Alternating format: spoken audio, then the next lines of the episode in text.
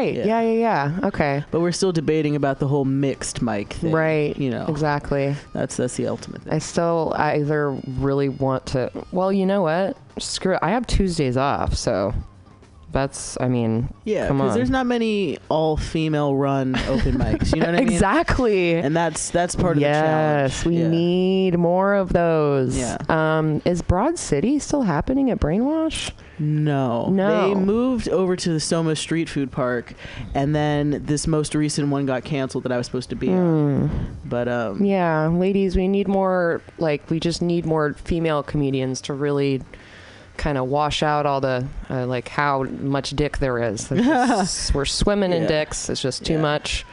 Uh, we need more females up in here. Um, but I'm really thankful to have Valerie here. Um, Valerie, if I could ask you, since this podcast is Books and Blunts, if, if you guys didn't know, I don't think I gave a proper introduction. Um, it's just about my two favorite things in the world, um, which is marijuana and uh, reading books. Yeah. Um, but I kind of, what I would like to is ask, ask each guest what their relationship to uh, smoking weed is. And we kind of talked about that earlier, but yeah, I mean, like, uh, I went to private school, mm, so like we, I think like private high school. So it was like when I was around. 16 maybe is when I smoked weed for the first time, but I did shrooms first. Oh that was my first drug. Pam, Pam, Be- Pam Benjamin is cheering as she's drinking her beer. Yeah. So shrooms was my first introduction into drugs because I was super anti-drug Wow. because I had family members who had been oh, addicted. same, same. Yeah, and so I was like, "Fuck drugs," blah blah blah, and I'd do presentations on it. And then I don't know what I watched. It said something said like, "You can't knock it till you try it." And so I was like, "Fuck it, we're gonna try it." And then my friend was like, "Okay, so we're doing shrooms." And then she was like, "Well, I don't feel comfortable with you doing shrooms for your first time. So do the shrooms, then you're gonna smoke weed, and then have a cigarette, and then I projectile vomited on her floor." Um, but it was still fun as fuck. I bet. Yeah. So then that's when I started smoking weed. Okay, and then now you're you're kind of you're not as much of a stoner as like as as I am. I mean, when I was in college, I mean, it was every day. Every day, It was right. like I ain't doing nothing without my fucking. and I had my pipes. You know what I mean? I had like my bumblebee pipe that was like yellow, but you know, it was yeah, just. you got your pieces. Yeah. and I got pieces. Like I went to Amsterdam when I was in college, Oh like a couple God, times, like been. trying to be like a faux drug mule. You know what I mean? For myself, you know. um, Yeah, yeah. but yeah. like I don't know. I I love weed, and then it was just like um. Because I got diagnosed with bipolar disorder my Oh. junior year, and then they, you know, they put you on all the stuff, and then Right. I tried to smoke weed, and it just didn't feel the same. Huh. But then now I'm not on the same amount of, Of the stuff. yeah. So it's like I don't know how to get back into that relationship. I feel like things Yeah. have like progressed so far in terms of like the strains and everything. Like I just remember OG Kush. That was the only fucking thing I would smoke. I'd be like, I could do my whole day Oh yeah. With OG Kush. Yeah. It's now now and I get my stuff delivered to me. Yeah. This is what is like so incredible Yeah. about the new world of marijuana that we're going to be exploring on this podcast is that like I can just go on my phone Uh-huh. and just be like looking through a menu Mhm. that and they take it apart by um, for even people who don't know what the difference between sativa and indica is they just put like a little sun by it or a little night like moon Yeah. so it's like this is what makes you stay awake and like Yeah. "Mm, go to sleep.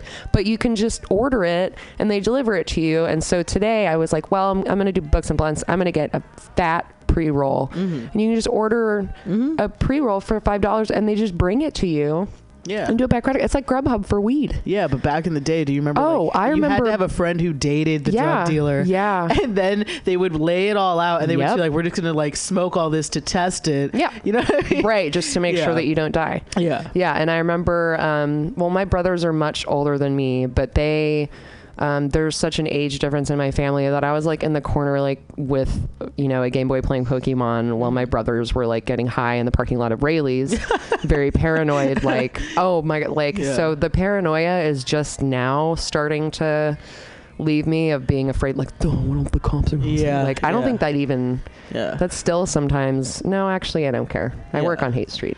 yeah. But yeah, huh. But yeah, the paranoia thing happened to me, and I I was never like that. No. I would I wouldn't give a fuck, and then it was just like fuck, dude. Like I have no idea. Like, are they gonna take me away? All that. Yeah. I was like, uh, I know. And I and what's funny is I use it a lot of the time to um and I was, you know, I might have talked about it when we were on that last podcast. Um, so they call what's it called? So they So call, they call me. Uh, so they call me Tim. Yes. Um, that I was diagnosed with bipolar as well. Mhm. um, and you know major anxiety and all this um, and i use it to ease my anxiety Mhm. but sometimes if i'm in a mood like it'll be the opposite and i'll be like Mm. they know Yeah. um, Yeah. but then i crawl into my stoner brain and tell myself that they don't Yeah. um, because what a lesson that i learned while working at brainwash because like everybody there especially when you're working at night is either like you know like a lot of the comedians are either drunk or stoned Yeah.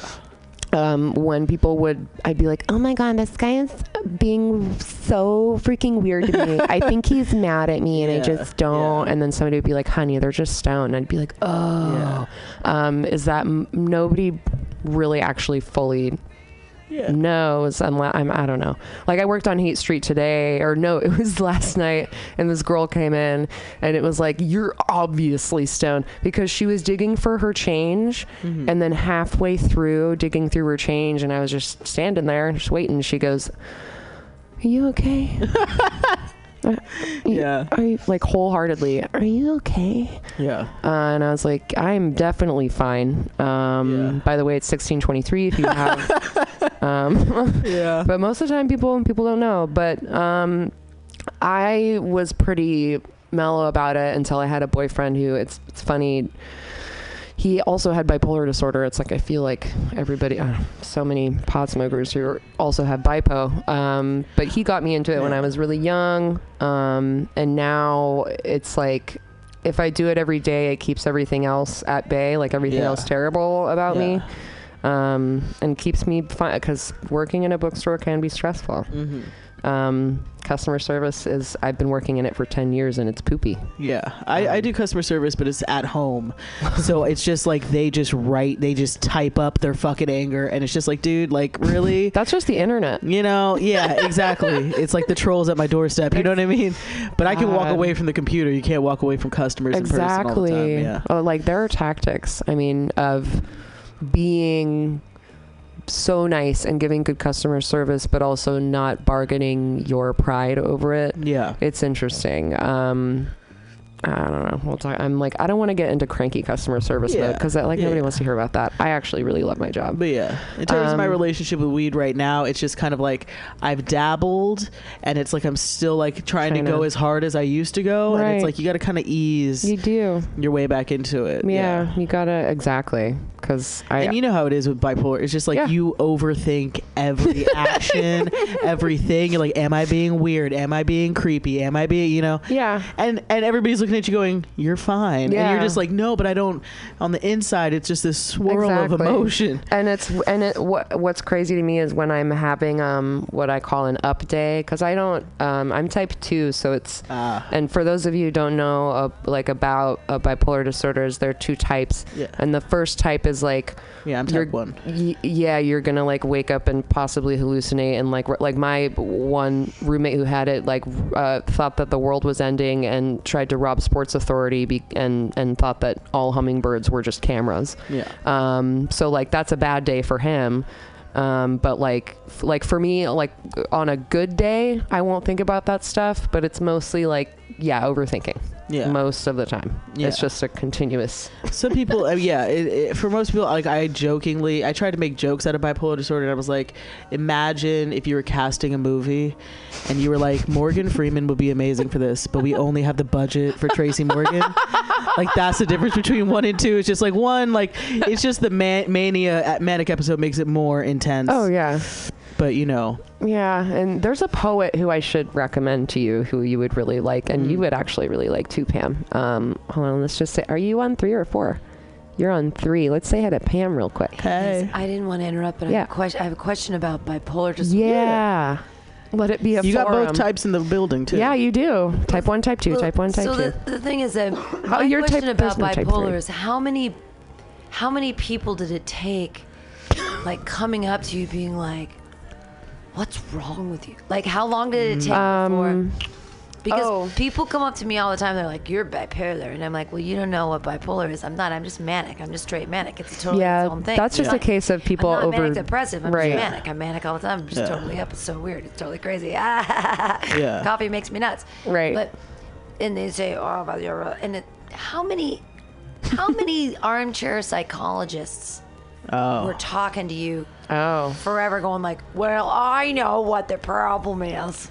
quite a few for me, but they were confused because mine is intermixed with with ADHD. Ah, yeah, okay. and so and my type is so up and down, up and down. It's Hmm. it, type two, like so. Type one goes like and like cra- goes up and it crashes. Yeah. With two, it's like it's cyclical very quickly. Yeah. Um, so like a tornado I can, versus a yeah, I, I could literally like want to want to like low key die one day, and like the next day be like, my life Yeah. is so effing great. And if that's not like when I'm stressed, it gets real bad. Well, bipolar one is like more varied. I mean, the the main thing is like you go. The, the thing that defines it is the manic episode. So that's where people go. You're not right because you're doing the hallucinations, you're doing everything like Hallucinating, that, yeah. But you're sober. You know what I mean? So I was sober during most of my manic episodes, and so it's like. I, I also talked to one counselor and she was like, You're gonna be on a lot of meds for a long time of your life.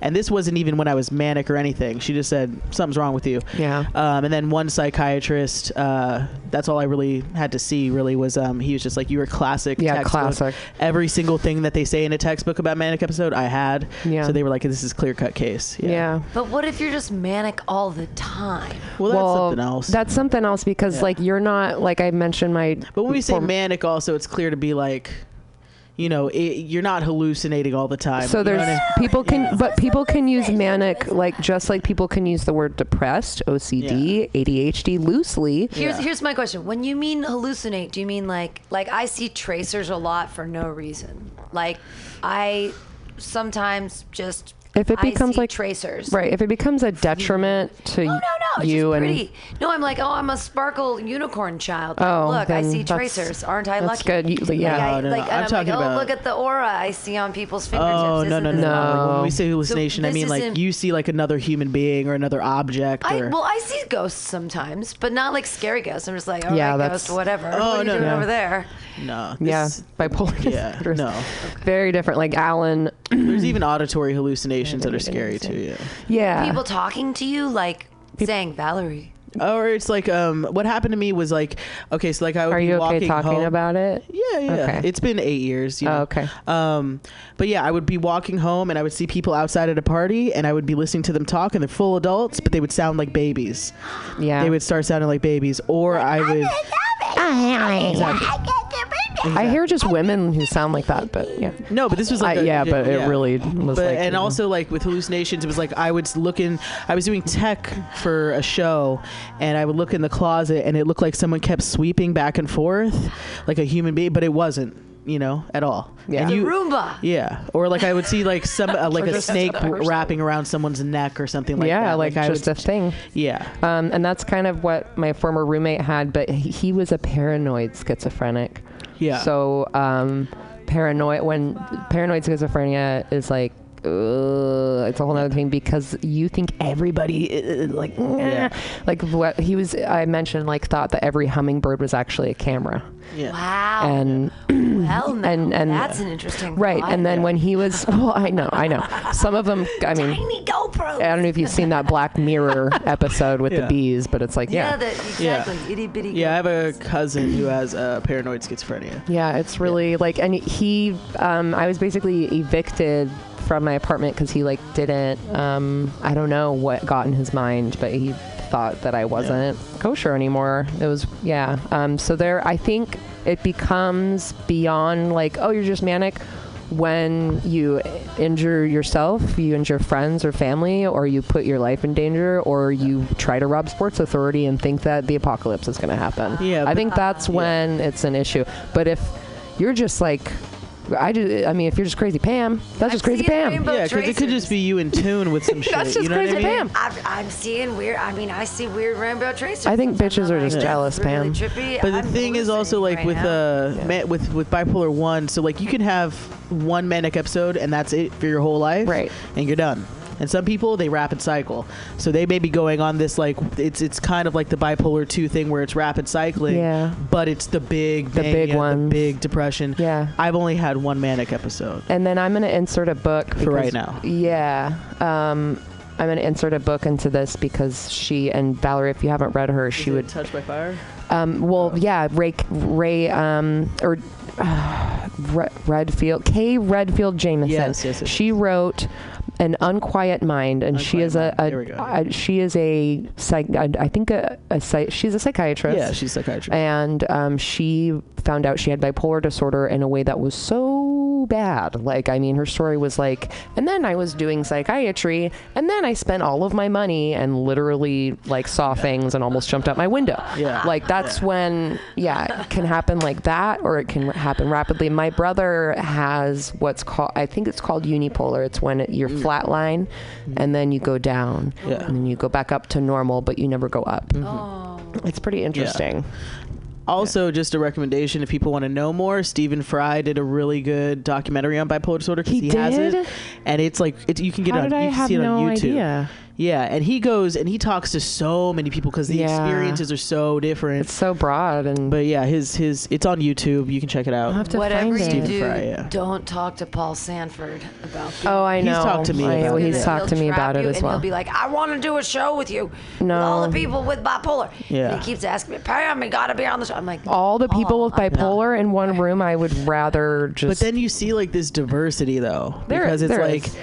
You know what I mean. Like people call me high functioning. Like if I don't tell anybody, nobody fucking knows. well, same same here actually. Yeah, and they, they always say that one thing, but you seem so normal.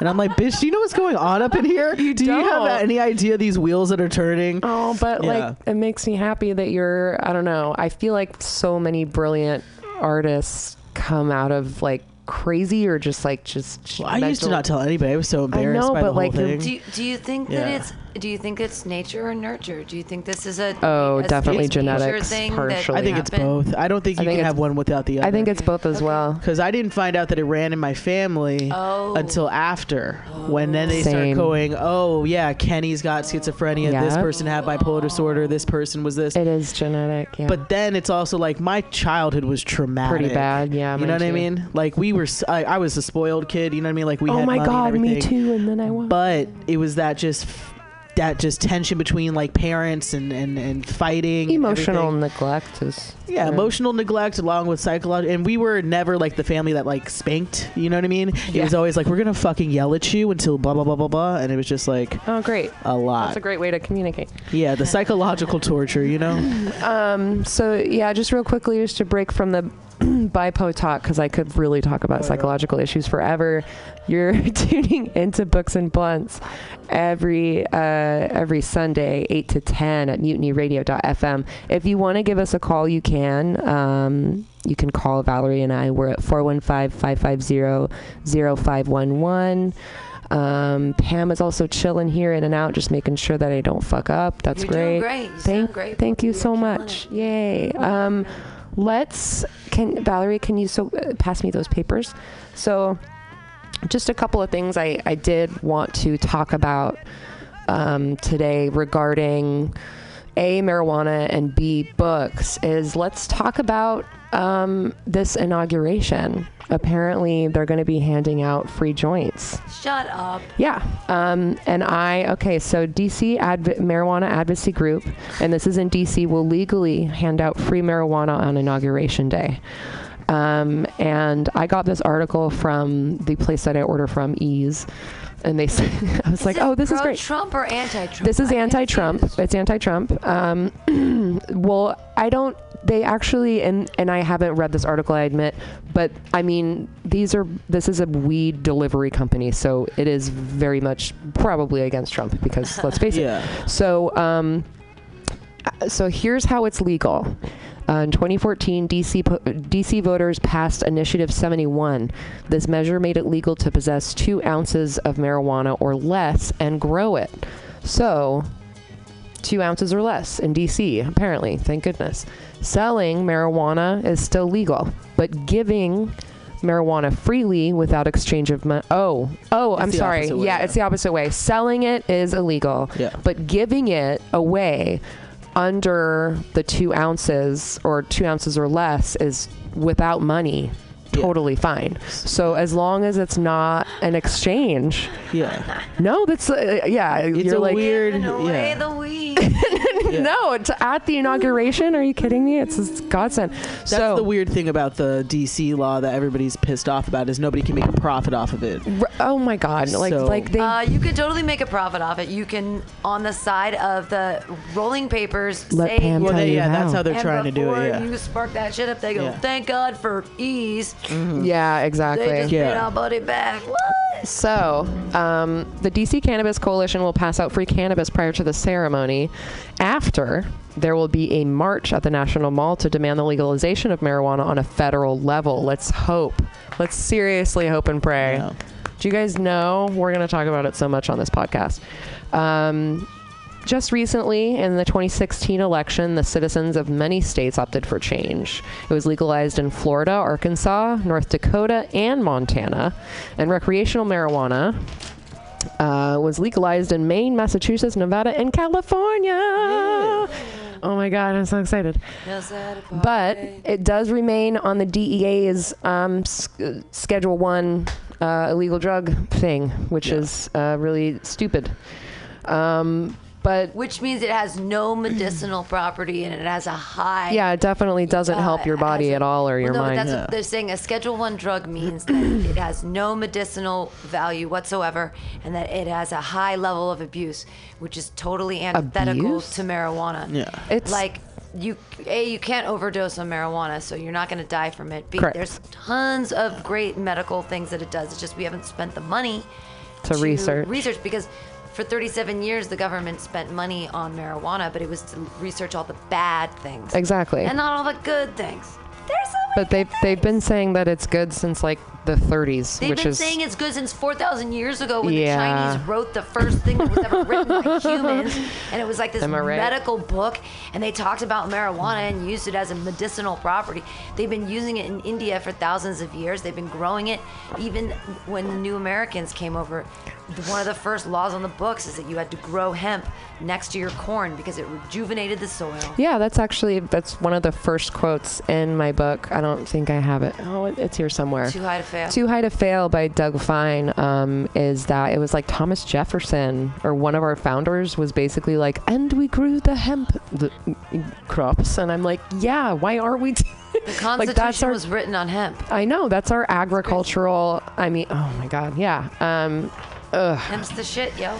Hemp is the shit. Um, the, uh, Anthony and I went to a um, a cafe the other day, and we were like, "Oh, let's just try this out in Oakland." And they had like Bob Marley hemp tea, and then another hemp beverage. And I was like, "I like this place somehow better than the other place that we go to, because hemp." um, because they sell just hemp beverages and they're nicer to me. Um, and this is the other article that I found, and I just kind of want to talk about because for me it is going to be an ongoing process. I don't know everything that there is to know about about marijuana politics, about our economy, what's going to happen, but that's why I, I kind of wanted to do this podcast as well was to educate myself and other people. Um, but that being said, I'm still very much learning about these things. Um, but this next article I got um, is uh, traffic fatalities decline in medical marijuana states studies show. Uh, apparently, we're careful drivers in Russia. Uh, new, new data shows a recent decline in deaths from car accidents in states where marijuana is legal. Uh, is marijuana legalization causing a traffic fatalities decline? The study, led by Columbia University doctoral student, uh, analyzed 1.2 million traffic fatalities across the U.S. from 1985 to 2014. Research showed that on average, the amount of fatalities dropped by 11% in states that legalize marijuana. There was a 12% decrease in fatalities in the 25 to 44 age group, which contains a large percentage of medical marijuana patients. Public safety doesn't decrease with increased access to marijuana, said Benjamin Hansen, economics professor at the University of Oregon in Eugene and one of the authors of this study. Rather, it improves. Yeah, it all makes sense to me. Yeah. But I feel like there, that a lot of people are going to treat this like they do climate change. You know what I mean? It's like you either believe in it or you don't. You know what I mean? But- so this is what you're fighting is just bullshit at a certain point. You know? But at the same time, I mean, I, I totally see what you're saying with like studies and, and science and like what's going to be blocked and what's what like what's going to be heard um, about marijuana and how it affects people. I feel like with weed, it's so much more immediate and helpful Yeah. to those of us who are literally dying inside and all we want is weed. oh yeah, yeah. It's Well, like but it's anecdotal. So what we're saying though is do anecdotal, you know, first person remembrances, and what we're saying now does that count? Can we say, hey? I don't feel as anxious when I smoke weed. Yeah. Other people smoke weed. They're like, either do I. Wow, Yeah. that's amazing. Yeah. yeah. Or I, I mean, I guess not ultimately, but it's yeah. And how are we going to do the case studies? And how do I sign up for those? Because I'd love some government weed Yeah. for free. You know I've- I saw that thing. Uh, Like- did you see that thing with NASA's doing where it's like you can like uh, get paid eighteen thousand bucks to like smoke for seventy days in a row or something? What? We'll smoke weed I've space. I've already, What? I've already Smoke done weed. that. I- Smoke where's my money? Where? Space back, Hey, space back. hey NASA, could you give me a call? Because it's been Call like, Charles Hopkins. Yeah. it's been, yeah. We're gonna get a space bag. We're gonna get a space bag up here. I'm gonna take a space bag. Stack them up, I'm stack them up. stack them up, stack them up. Space bag. Gonna take them. I'll take What's them. funny is Take I don't even in think Charles. Kelly knows that like we talked about him on this podcast or that he was even on it.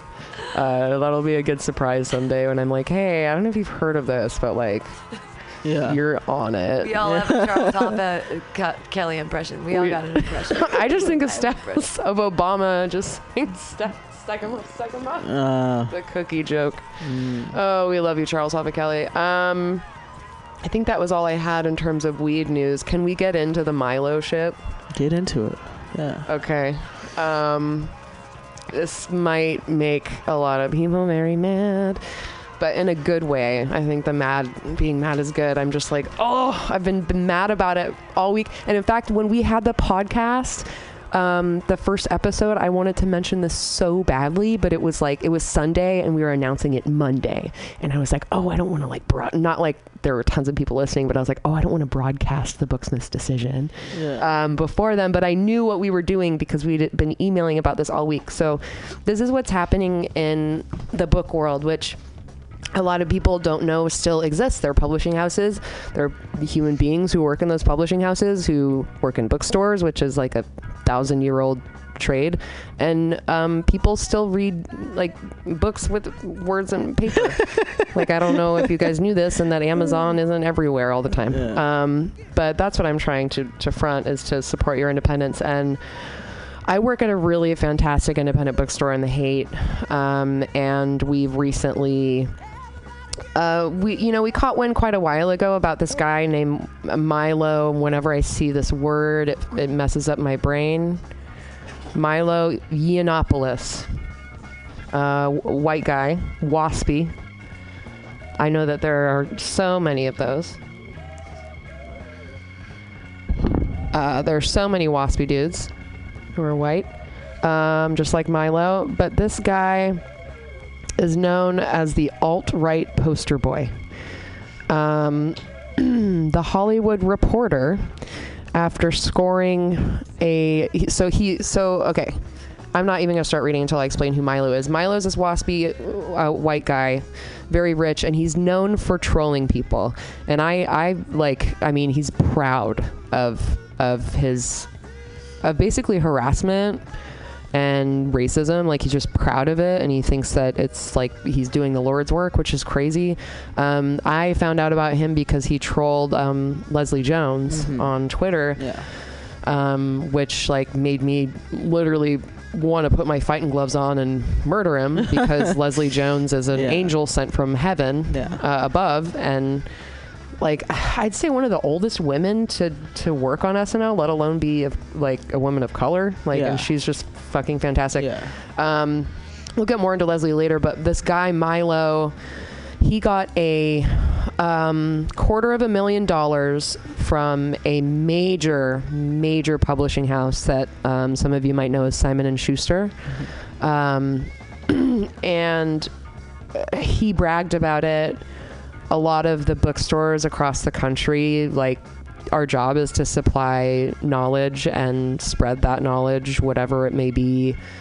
You know, of course, supporting free speech, but like we are just distributing these ideas, and this guy is fully like uh, and and so the bookstore that I work at, the Booksmith, we were emailing back and forth for like the entire staff for about a week about what to do because do you give trolls pleasure from not publishing him or from protesting him because it is. Or d- yeah do you do you stand your ground and just say fuck it and Yeah. like we don't support him and we chose to, to just say just fuck it. Um, but here's just a couple of fun super fun things to ignite your guys' internal rage and then we can talk about it and i'd, I'd love to just read um, what uh, the booksmith said because we, we got quite a bit i mean sort of like local traction which to us was like oh my god um, but this is some stuff about milo um, his latest celebratory statement given to the Hollywood Reporter after scoring a reported $2,500 book deal from Simon and Schuster. I met up with top execs at Simon and Schuster earlier in the year and spent half an hour trying to shock them with lewd jokes and outrageous opinions. I thought they were going to have me escorted from the building, but instead, they offered me a wheelbarrow full of money. Continuing, his website advertises him as the world's most fabulous supervillain. um, he's given speeches about, uh, he- he's called uh, women sociopathic feminist bitches, um, claiming that systemic racism and white privilege is bullshit, um, which is the most hilarious thing I've ever heard. Um, so, yeah, it, honestly, he's not that different from Rush Limbaugh, Bill O'Reilly, or Ann Coulter. They're all really ignorant people, and a lot of um, large publishing houses have published them. Um, but I think that what's different about Milo, for me personally, and I don't know how much you know about it, but just like this is what this article by, and this is from for what it's worth. I got this from the Booksmith website, which um, it, we we took it from Elle.com. Um, but if there were ever a man whose book should be treated as a weapon, it's this guy's book Yeah. um, because it's not even just a. F- uh, uh, there are a lot of people who have come to uh, to to books come at Booksmith on social media and said like, "Oh, this is a, you guys are censorship," and I'm like, no. He's so proud of bullying and racism, though, that I don't. Yeah. I mean, that's the hard thing because it's like. There's a part of me that feels like, okay, like this guy needs to be able to put his shit out there and say whatever the fuck he wants to say so that I can do that on my end. Exactly. But then there's also this thing about counter knowledge, and I feel like this is the era that we're getting into of defining counter knowledge. You know what I mean? Where the shit is not helpful on any end. It is Yeah. just literally to antagonize. You know what I mean? Like, But- does he? Be- I mean, yeah, I guess what. And this is what, like Pam brought this up um, Yeah. uh, on our last podcast. She actually read George Bush's book, and I laughed. And I like, I was just like, "What?" Yeah. And she was like, "No, dude, I read it so that it's kind of like knowing your enemy." That's yeah. That's where I say yeah. Yeah, and but I just don't. I get free speech and hearing his voice and whatever his opinion is, but it's really it, the way that it's everything that he is said and everything that is delivered. It, if anything, it just fuels more hatred and in, in a way that I don't think we've seen before. Really. Yeah. I mean, when you add the internet.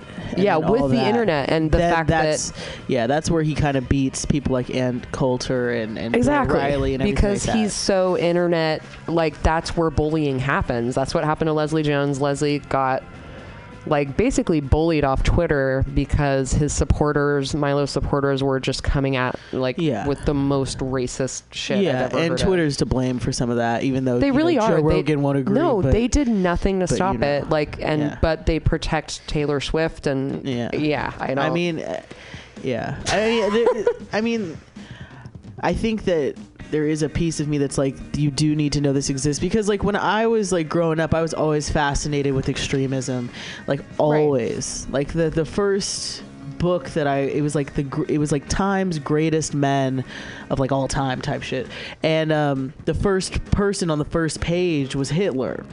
I, I was young. I was like really young at my school's library, and I was like, I don't understand how Hitler could be the greatest guy. But then you like get into it, and you're just like, it's about impact. You know what I mean? It's not necessarily that he's a good person, but he did have a huge impact. Right. And so it's just that thing of like, even at that age, just being exposed to that, it changed my understanding of how people see things and different. You know what I mean? Just a different way of like. oh yeah, extremism. Yeah, I don't. You know, so it's Not like you know, people would call me crazy when I was like, yeah, there are chapters of skinheads all over this on the Yeah. West Coast, not not deep South. You know what I mean? Like people would be like, oh, Valerie, that's crazy. Well, and now you see all the shit that's happening. Yeah. It's like, Well, there and I forget what Yeah. what teacher told me this when I was I was really young when I heard this, but um, and it was kind of a criticism, sort of. But he said you your brain should be less less like a sponge and more of a filter. yeah, and Yeah. I feel like there are so many sponge brains just soaking up. It. And there, there's also,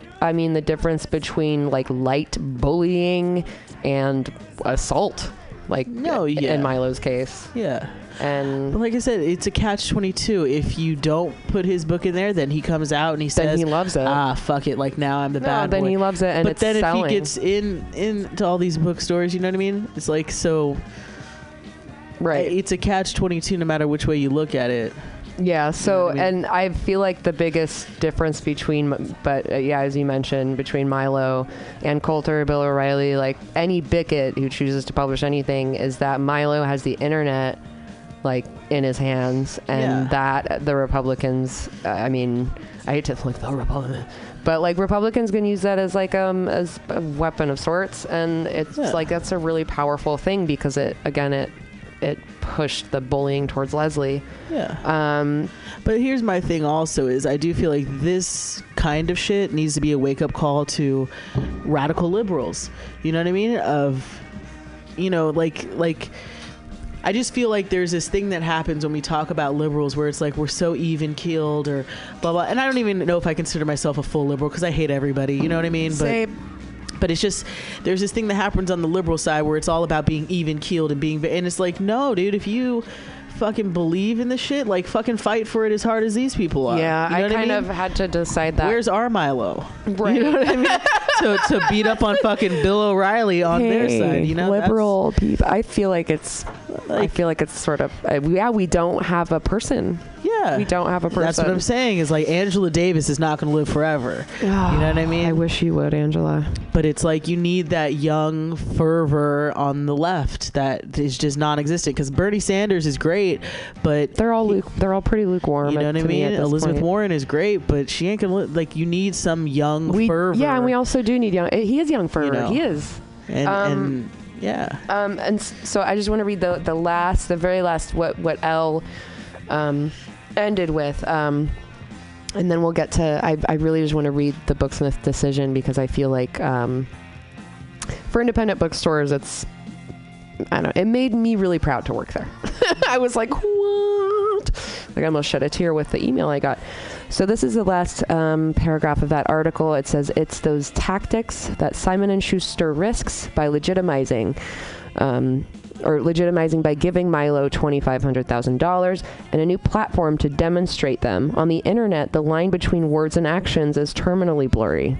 Men like Yiannopoulos exist to exploit that confusion. Yes, he may be doing it purely to get a reaction, but it's up to the rest of us to make sure his commands aren't heard. Right? yeah, Yeah. yeah. Yeah, speak, Pam. Oh, Pam is on mic four, not So, three. Uh, th- th- and it's that saying that something that happens on a large scale is meaningful. We have to remember that that, in fact, is meaningful, and it makes me sad that we are now supposed to support the new president who's made misogyny just legal. Fine. Fine. Just the Racism, fine. of women is absolutely It's okay totally now fine.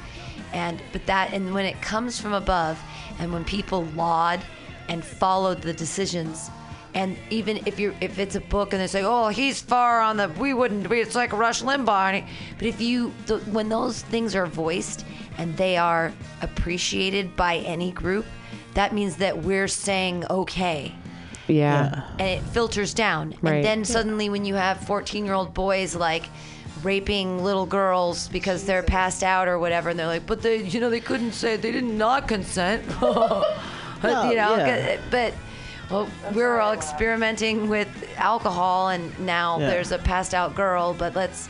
You know, shove a marker up her twat and write Oh, easy here and the lines Yeah. and terrible things happen and then pictures and then Facebook. It scares Yeah, me that yeah. children that age like have the internets and Instagrams. Yeah. Oh, scary stuff. But the thing is, like oh we keep saying, like it makes it legitimate. Like what I'm saying, like in my mind, I just go, well, it's already been legitimized. It has It's just legitimized behind closed doors. Now they just, Now it's just like up and like, yeah, yeah. it's like out it's there. like the thing is, is like when you start. It, it's the tough thing with the left. You know what I mean? It's like when you start trying to tell people, try to suppress it. It's almost like they're going to go double down on their bullshit. And I feel like that's what's happened is they just double down on the bullshit. But it's good that it's out here now. And then it's like you know, but there's so many things. It's like the way we're conditioned. It's when like the other day we were talking about uh, the No Child Left Behind, and there's no critical thought. It's like it's a lot of things that have It's to a change. lo- It, it is- can't just be it's systemic, is what it is. yeah. Well, and I so mean, Milo, whether he does his book or not, you know what I mean. There's Yeah. just a lot of bullshit. Right. I think know, as a as- hillbilly logic, as I had a professor call it. there is. You yeah. know, Yeah. And that's just yeah. You can always rape your sister. yeah. Oh my god. Um, I guess I just I think it's uh I have never worked in a bookstore where we've done something where like yeah. we've actively been like, hey, this is some uncool shit. Yeah. As a business, we're gonna stand up and say this, and Yeah. gotten like, I mean, as a small, we're a bookstore on Haight Street. It's like it's not like we're like crazily s- successful. The odds are against us. Let's face it. But like Yeah. we have a lot of heart, and I think that the day that I got the email that was like, "Hey guys, we're really bothered by this. What do you think?" I was like, "Holy shit! Like I'm I'm involved in a really great place." Um, and Yeah. I think that because we do give the like the you know the population access to this book was our decision as to hey should we order them if somebody wants one should we it's like you have to think about what you're going to do if if somebody like that is given this position But someone could order it on their own they could online. but I mean, Yeah. I feel like a not s- a, from small us. bookseller should make a point and say, "Nah, we're not gonna. We don't. We don't want the revenue from this. Yeah. yeah We don't want the potential Yeah. revenue that this could bring yeah because Um, that's not what we want to sell." Right.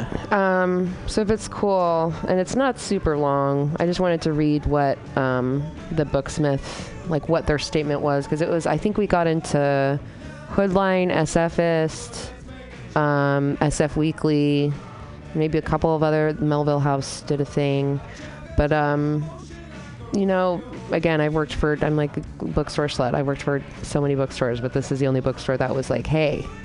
Yeah. A, we're going to discuss it with the employees and let them know what's going on. B, we want their opinion. C, we're just we're going to do this. Like this is our thing. Yeah. So this is the public statement that was given out by the Booksmith on Monday.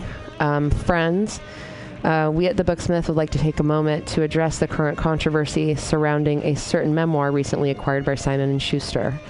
There have been several responses to the news. The Chicago Review of Books has stated that they will not cover any Simon Schuster titles in 2017. Others have said that they refuse to buy any books from Simon Schuster going forward. Still, others have been flooding Simon Schuster inboxes and voicemail boxes with their concern over the acquisition.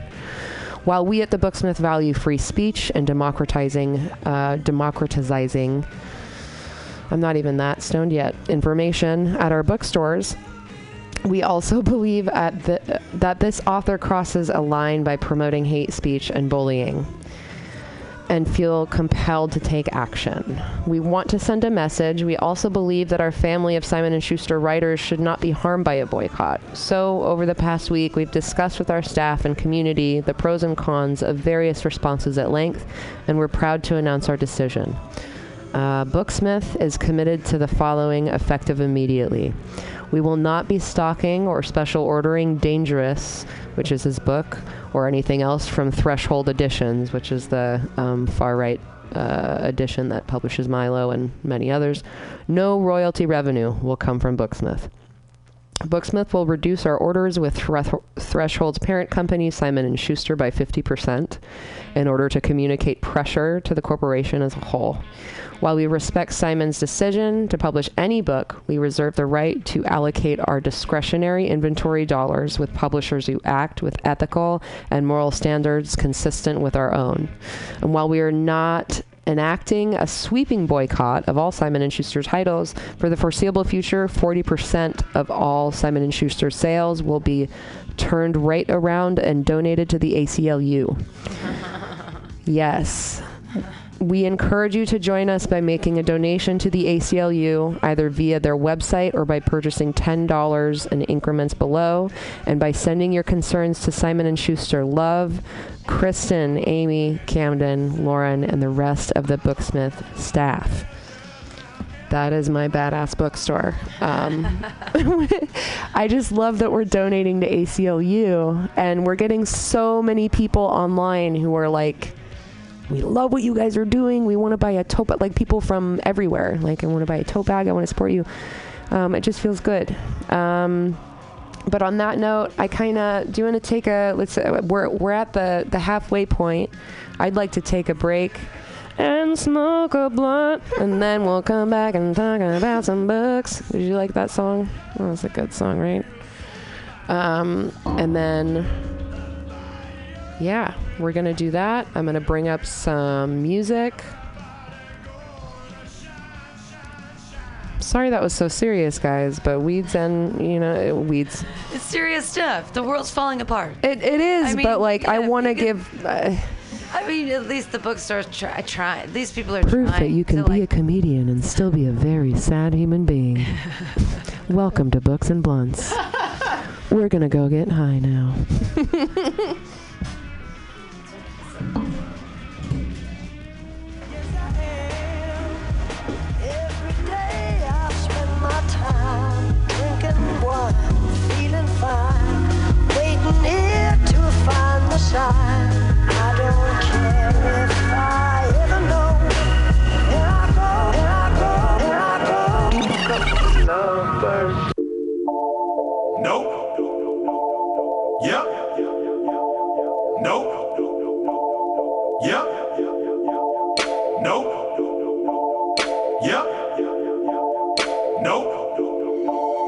Yep.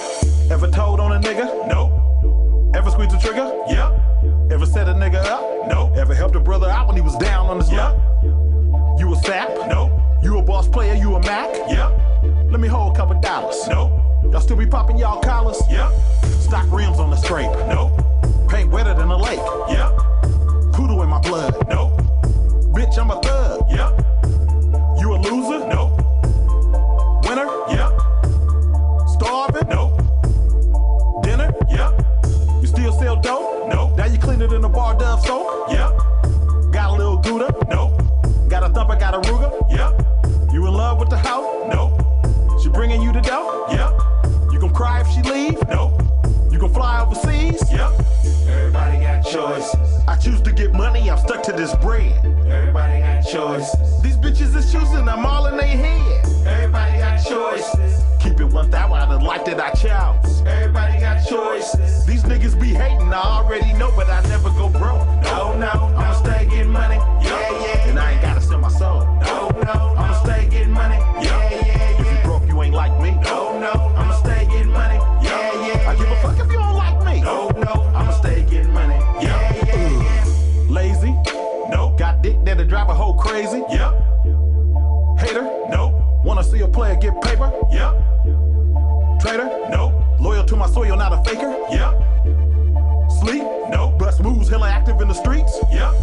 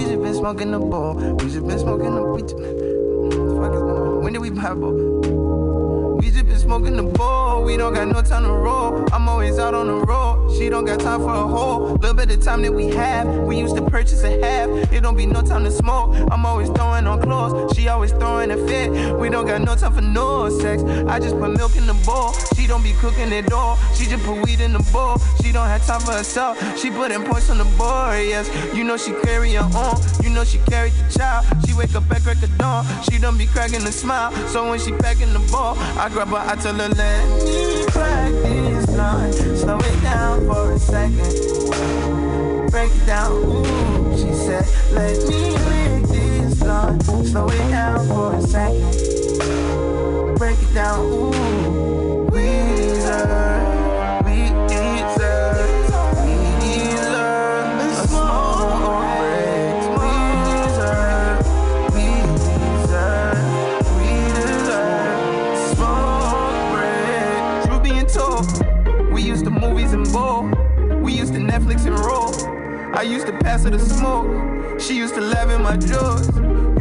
high when I choke. Wish we were stuck in our ways. We way too young to get old. We stuck together like oops. We smoke a fatty, sing zoo up.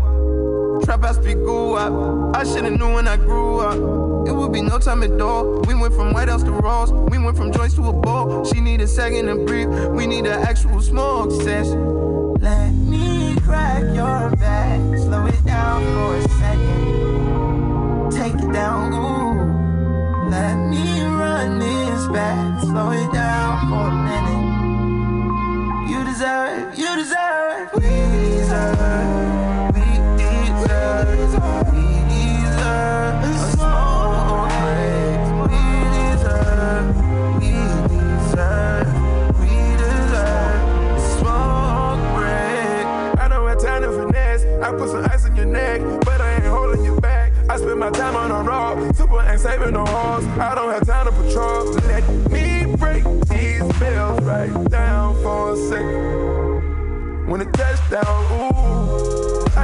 that made the roof. I gotta breaking the rules. She can't be taking no calls when she involved with a mouse. Please don't get lost in the south. Please don't get lost in the south. Shipping like this from the door. Told me my mom was a whore. I gave a perks for herself. I gave a perk for her steam. I'm trying to crown me a queen. You hear the chains when they clean. I take the molly, it's clean. I push the wheel. with wings. I gotta be on my seat. I gotta be on my powder. I push it down to the floor. I got designer galore. I keep some go yard and guards. I smoke out all of my cars. You smell the weed in the air. You smell the smoke in the seat. You went and had our child. You didn't abandon the D.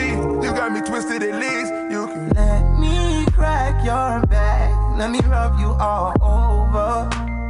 Take it down, ooh. Let me make this blunt, make you dinner or something. You deserve, you deserve.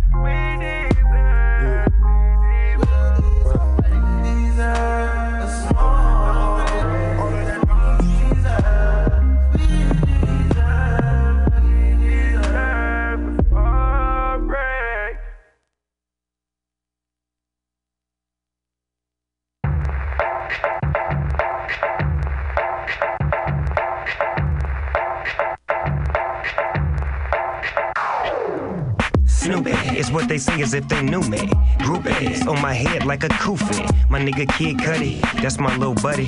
Call some hoes up and get some cutty cutty. What's your life like? Mine's is kinda tight, a long way from hustling. That China white. My people love me, the fans love me, come go. If you ain't showing love, then what you call for? I don't need it in my life. My kids pay the price, but so I like the need of my wife. Smoke till I'm gone, dog on the phone. I'm worldwide known, I'm a boss in the zone. I get it how I get it, cause I can. I earn my spot, you see the plan. I was fucking with my fans. I turned out to be a better man. Importance of life, you understand while I'm puffing on this grain. Everything I'm having, no, they ain't necessity. Though I'm shining, keep on grinding. What you see ain't all of me.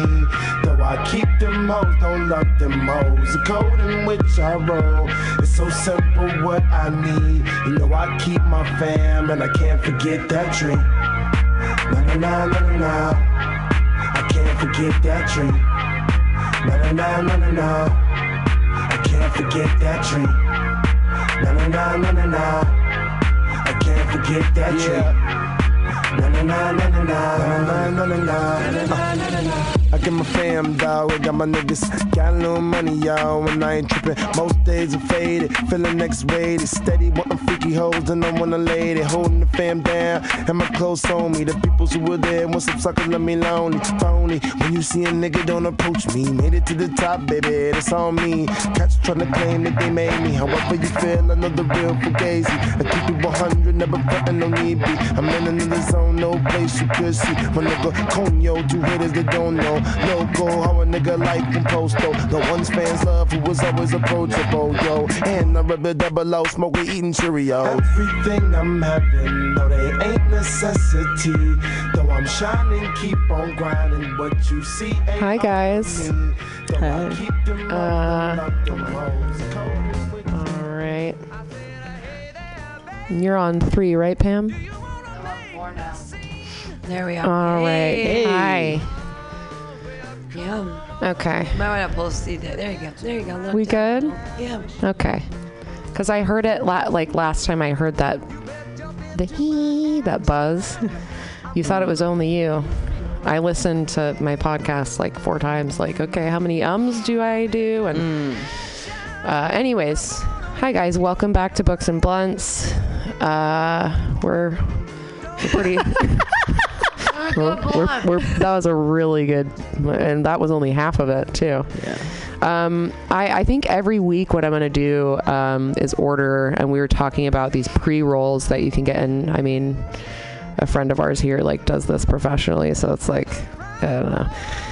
It's it feels silly to me to pay five dollars for like just a very well rolled joint. Like mm-hmm. you know, it felt silly, but at the same time, to, isn't it silly to order from Grubhub? It's it's the same Yeah. same thing. So I ordered this fancy like like, and then that's the By the way, sound it Simple, makes. I mentioned something real quick. Do it. So when you were talking about Milo and your bookstore not wanting to stock him, Yeah.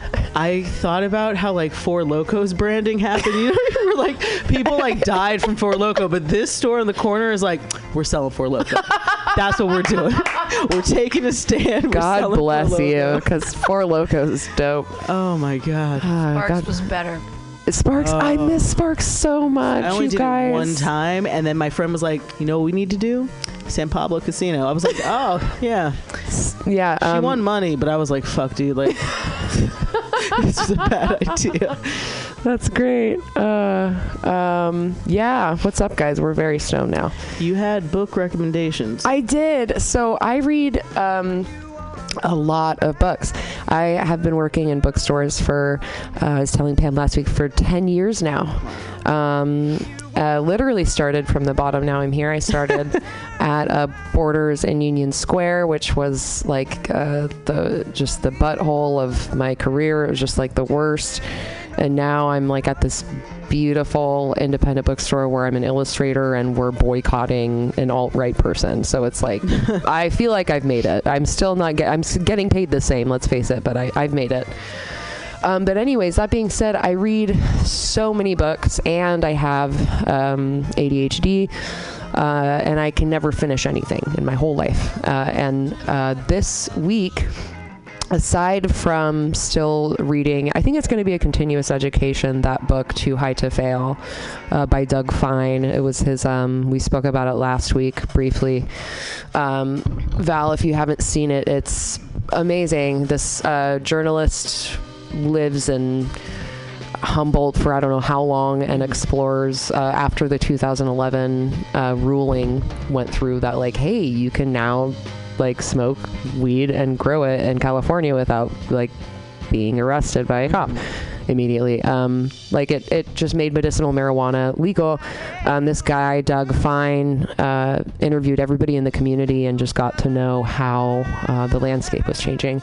I've been reading that but I feel like it's like almost just the book of this podcast. I should try and reel him Yeah. to do it because he, he actually he spoke at the Booksmith in 2012 so I'm like not too far off. Um, I have three other things that I'm right now reading. Um, well yeah another one I feel like should also be just like a Bible. It's um it's by Ann Patchett. She did it for California Bookstore Day. It's called the care and feeding of an independent bookstore.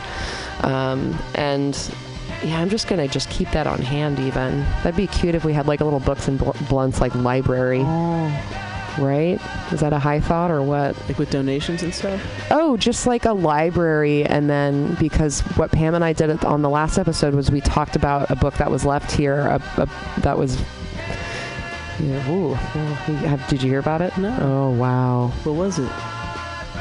Oh. He mummified the woman that he loved, and then he had sex with her No. body, Oh. It- it's covered in The- wax. uh, covered her in I'm wax. thinking it's gonna be like some It was- Buddhist level dude. shit. They kept it for no. like I mean, 67 years. That's what's funny is at Sex mute at mutiny any given day looking at the piano there's either a book on like necrophilia and disgusting murder or like a or Daniel Goleman like emotional intelligence or some Buddhist shit like you don't know so I think it'd be funny if there were like a mutiny like a little mutiny library or something. And then like who knows? Zach Wiseman could come through and leave whatever the fuck and like cra- I just the people who come through here. It's great. Um but that I just feel like that'd be such a great idea because these two probably uh, these this would be a good coupling, don't you think? Like Doug Fine's book on the marijuana industry, and then also the care and feeding of an independent book. Shit. Okay, my brain is reeling. I'm also very stoned.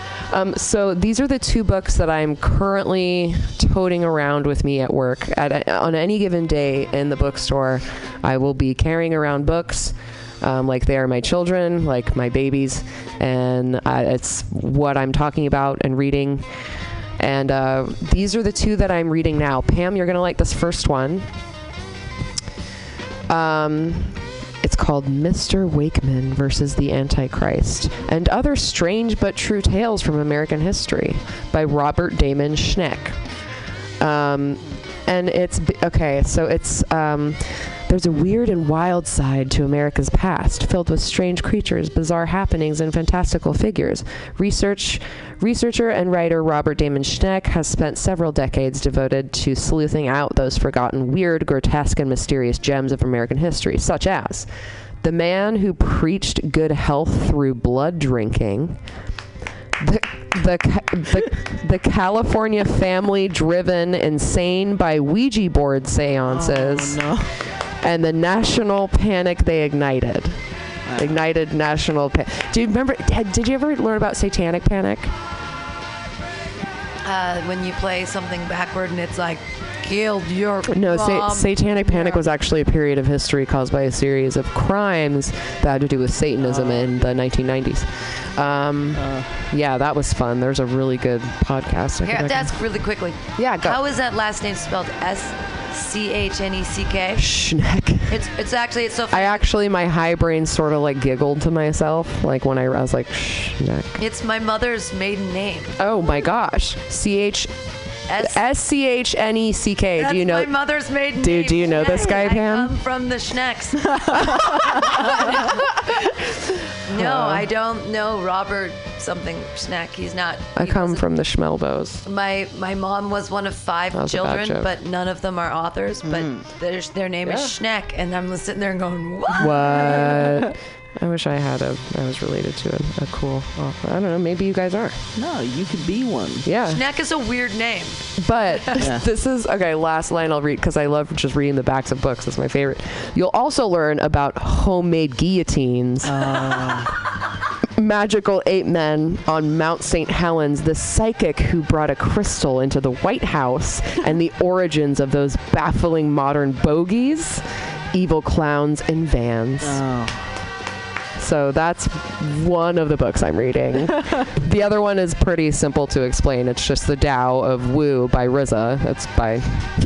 It's about the. Wu- the- It's about. is The, it's about. It's literally about the Wu Tang Clan.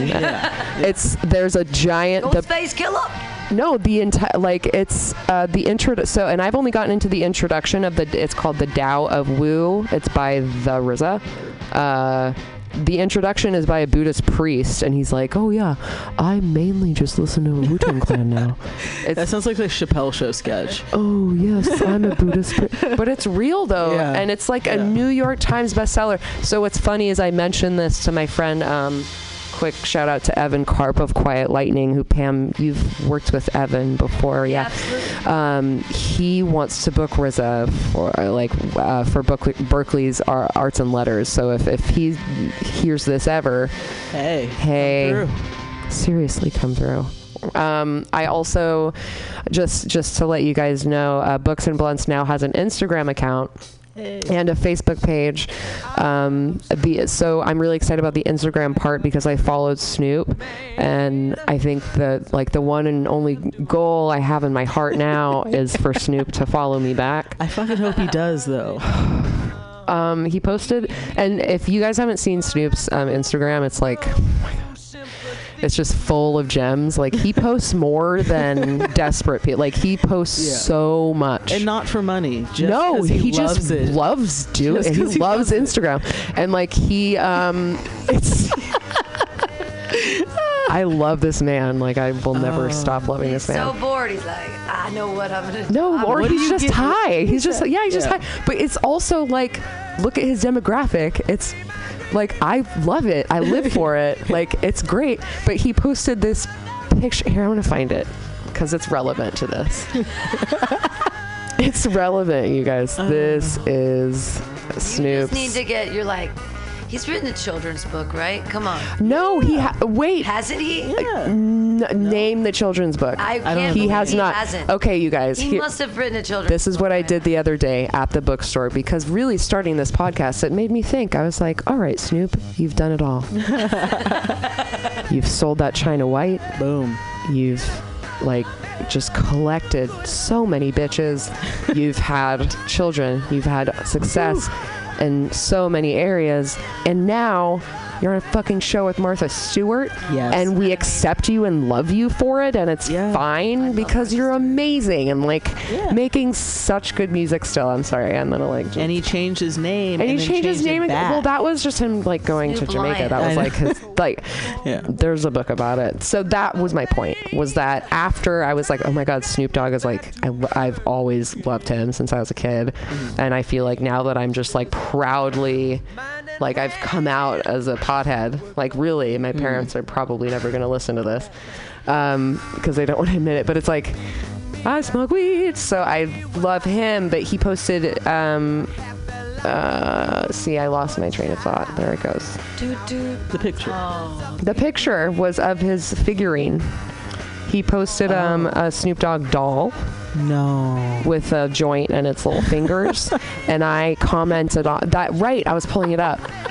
I commented on it, I love your face right now. You're like, yeah. I love Barbies. No, I love. I But it's- love, as a kid, I always wanted a. Uh, no, Barbie, but a- and a honestly, boy if Barbie. I can't. A black b- boy Barbie would have. My mom would have never let me have one. I seriously, didn't my get first to have a boy Barbie because she was scared. I would have. Do you know what's funny? Barbie. Was No my way. first my first With crush my first crush was Usher, and my I oh and my but my mom was like, "That's fine, you can do that." Like I just felt Ah. it. I felt it. But you know, Backstreet Boys were fine. So I remember. Nick was my favorite. I, I have. I have Ew. a specific- Uh, You no, liked AJ, huh? No, I was not an AJ one. I was. I like Brian because he was all quiet Brian. and he had a very nice jawline. Ah, sorry. I, I have a, I have a specific Detour. moment of racism when, like, I knew that racism was real, Mm. right? It's hard. Yeah, I mean, it was, it's so hard. I will no, know. it's, uh, I- but it's like me, it when you're very- around so many white people all Well, the time. exactly. you So I grew know. up in Danville where there are so many white people, and there were like four black people in my entire high school. And I remember we were coming down off El Cerro Boulevard, getting off the freeway, and I t- said to my mom, "Wow, I kind of like Randy Winn. Hmm. I think he's kind of cute." And one of the black guys at our school. Later, Yeah. became a player for the Mariners and then the Giants. Yeah. By the way, but it was Randy Winn, and I said, "Oh, I kind of have a crush on," him." and she said. Oh, don't, don't you ever marry a black man. Whoa. That just like came out of her mouth, and I was like, "What? What? I can't think of black boy is cute from a school. I'm so confused." So of course I married a black dude. Nah, ayo. Show you, mom. Exactly. Uh, but I remember that was the first time where I was like, I, I really, but I didn't know it before that because there were there was no opportunity for racism to rear its ugly head because everybody was white. So like the moment finally came up, and it was like ah.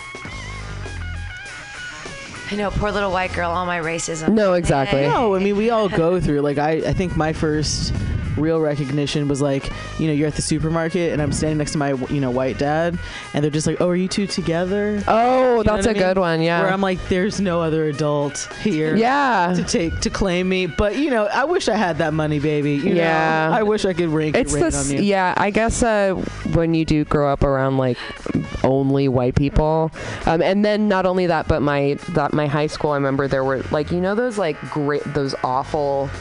And I'm just speaking as a designer. It's like those awful signs that are in gradient, and they say "God hates fags." Oh. Um, those guys uh, were outside of my high school, so it's like not only like I knew. I remember I met my first gay, like very like like I was a senior, and I was like, "Where have you been?" You know. yeah. but like just the ignorance that I grew up with was really terrible. Um, that it took me a second, and but it's it's kind of like now it's the slightness that I'm. It's uh, like how how much it permeates everything. That is a uh, it's a full realization. That's And it's hard to like uncondition yourself. Do you know what I mean? right, and like- also enjoy life sometimes. Yeah. Because that constant questioning and constant It's 'cause you're everything can like overwhelm you. the anger. Yeah. yeah. It's um. Oh my gosh. But we can talk about other things, like books. I that we- know. you know, books that you. well, I mean, we were laughing about the um, that one book. It was when we got into RZA. No, I'm just kidding. I love you, This is this is a book that I've been reading. You guys might laugh. at this. yeah. What are you This reading, is the Pam? Secret Lives of First Ladies. Oh my god. This found its way weirdly into my house. It was Girl, what does it say? And the ri- ridiculous thing is, it's written by a man, so it is. Oh, okay, no. turn at every corner. Um, uh, there is some interesting, interesting shit in here. Like, uh, Mamie of Ike, Ike Eisenhower had this wife who was just a debutante, and then he took her to Panama, and then she was sick, and then all the women suffer. Anyway, it's the, all these first lady stories are insane. I can't. Yeah, I bet they are because we don't really hear their stories. Of, We- I mean, Yeah. Not unless it's like Jackie Kennedy or somebody. But, uh, be, well, because her husband's head was blown off. But I mean, Yeah. but yeah, but I feel like with Michelle, at least we're like, I mean, look at the what was the movie? ca- Uh, Anthony. Michelle's in here. Shall I read? Oh, I know. Uh, Look well, at the picture of Michelle. oh, she's. Oh, that's kind of actually, weird she, a little she bit. looks great. Um, but no one else um, looks good in their pictures. By So Anthony showed me this film that John Legend produced. That's about Michelle and um, Obama um, uh, and Michelle and Barack meeting in Oh, college. Yeah. and John Legend produced it, and I was like, "Holy shit!" Michelle ran that entire fucking thing. like she, I mean, and then um, there's another story, and I forget whose president's wife did this, but he was like sick in bed and couldn't even, and she ran the country because he couldn't move. the Taft. This is Dude, this is the Taft. who was the illustrator for this book? I want to know. Oh my it's god. great. Taft, that's Lady Taft. She was, she was. They called her like her Highness or whatever. She was the, she was the president behind the president. She was a super feminist, and that she. There's, a yeah, I feel like surfing. all of these women are were completely, and that I realized that uh, when they made it cinematic for me with uh, with Michelle and uh, and Barack. Because she was such a badass. like you need, we need to like watch this, or you at least need to see it. Like I uh-huh. was like, oh my god, well, like a fun. This is great. Hillary's here in her picture. There's a guy yawning in the front. Oh. They're such dicks. what in the Hillary's up here being Hillary, oh. and, then there's a there's guy just men yawning. yawning. What a oh. dick! Oh. This this book is so weird. Okay.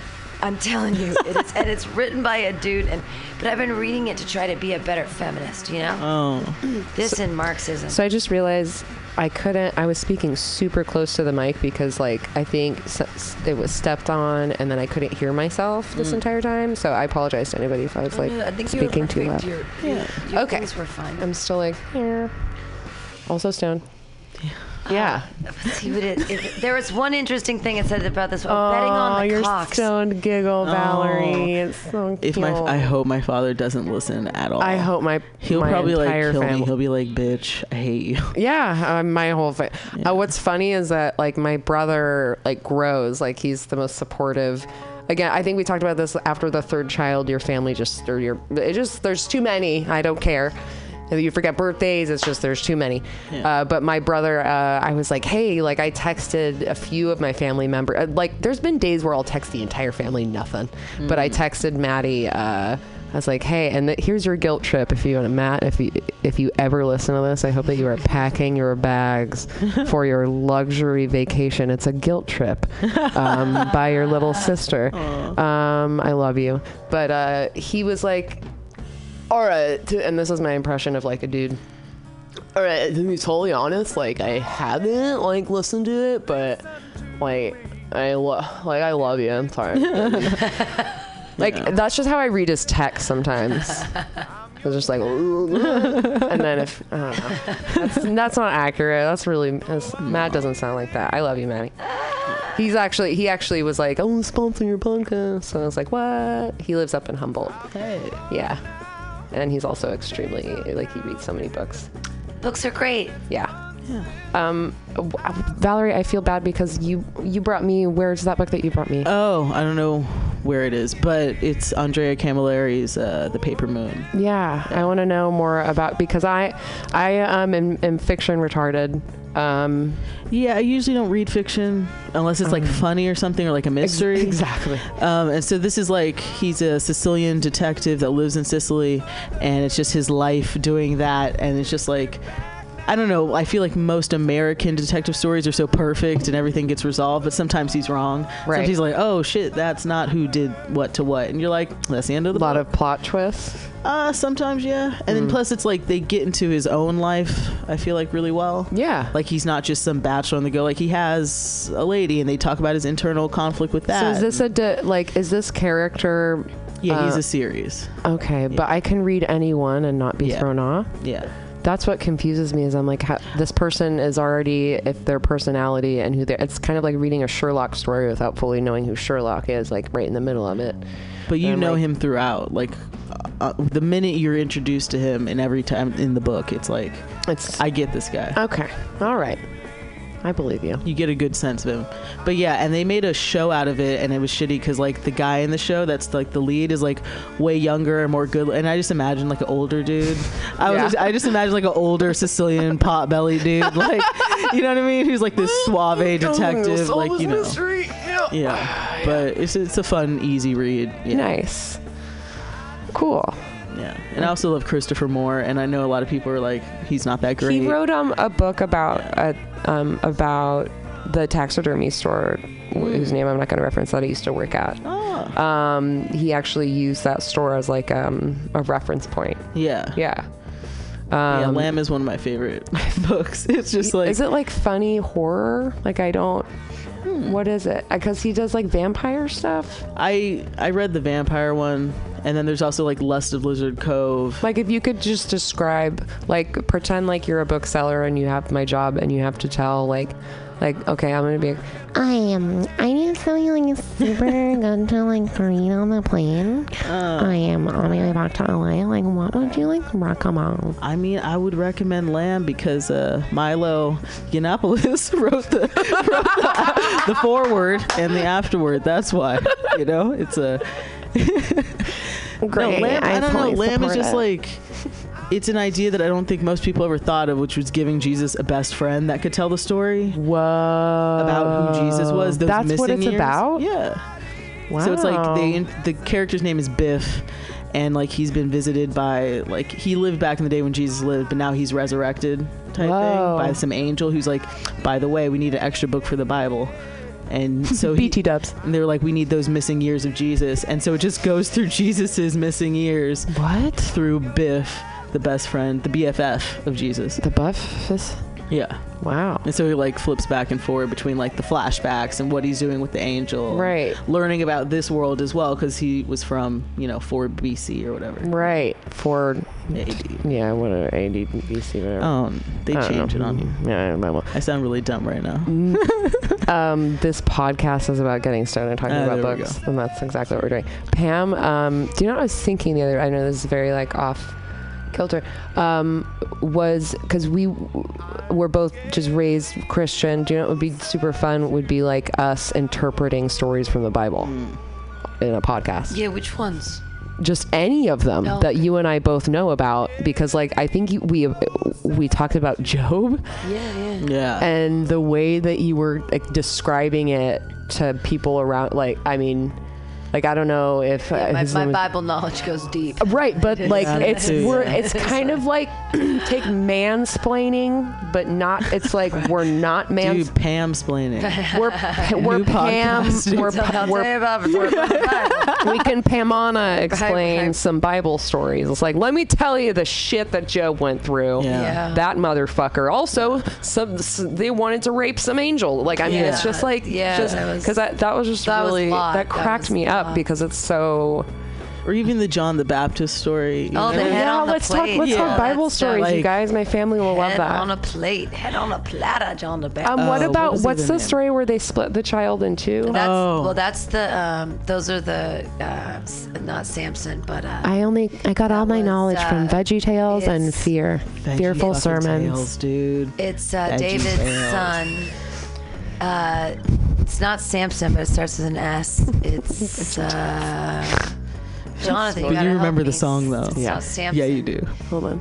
It's, Pam's uh, accessing her Bible trying memories. because it's it's not song. She's Solomon. Solomon. Solomon. So Solomon, there was a bunch of he was there. Said he was very, very wise, and there were people say, "Oh, which whose baby is whose?" Well, let's chop the baby in half, and you take one half, the other. Sure, chop it in Yeah. half. There was um, there were a lot of great allegorical tales.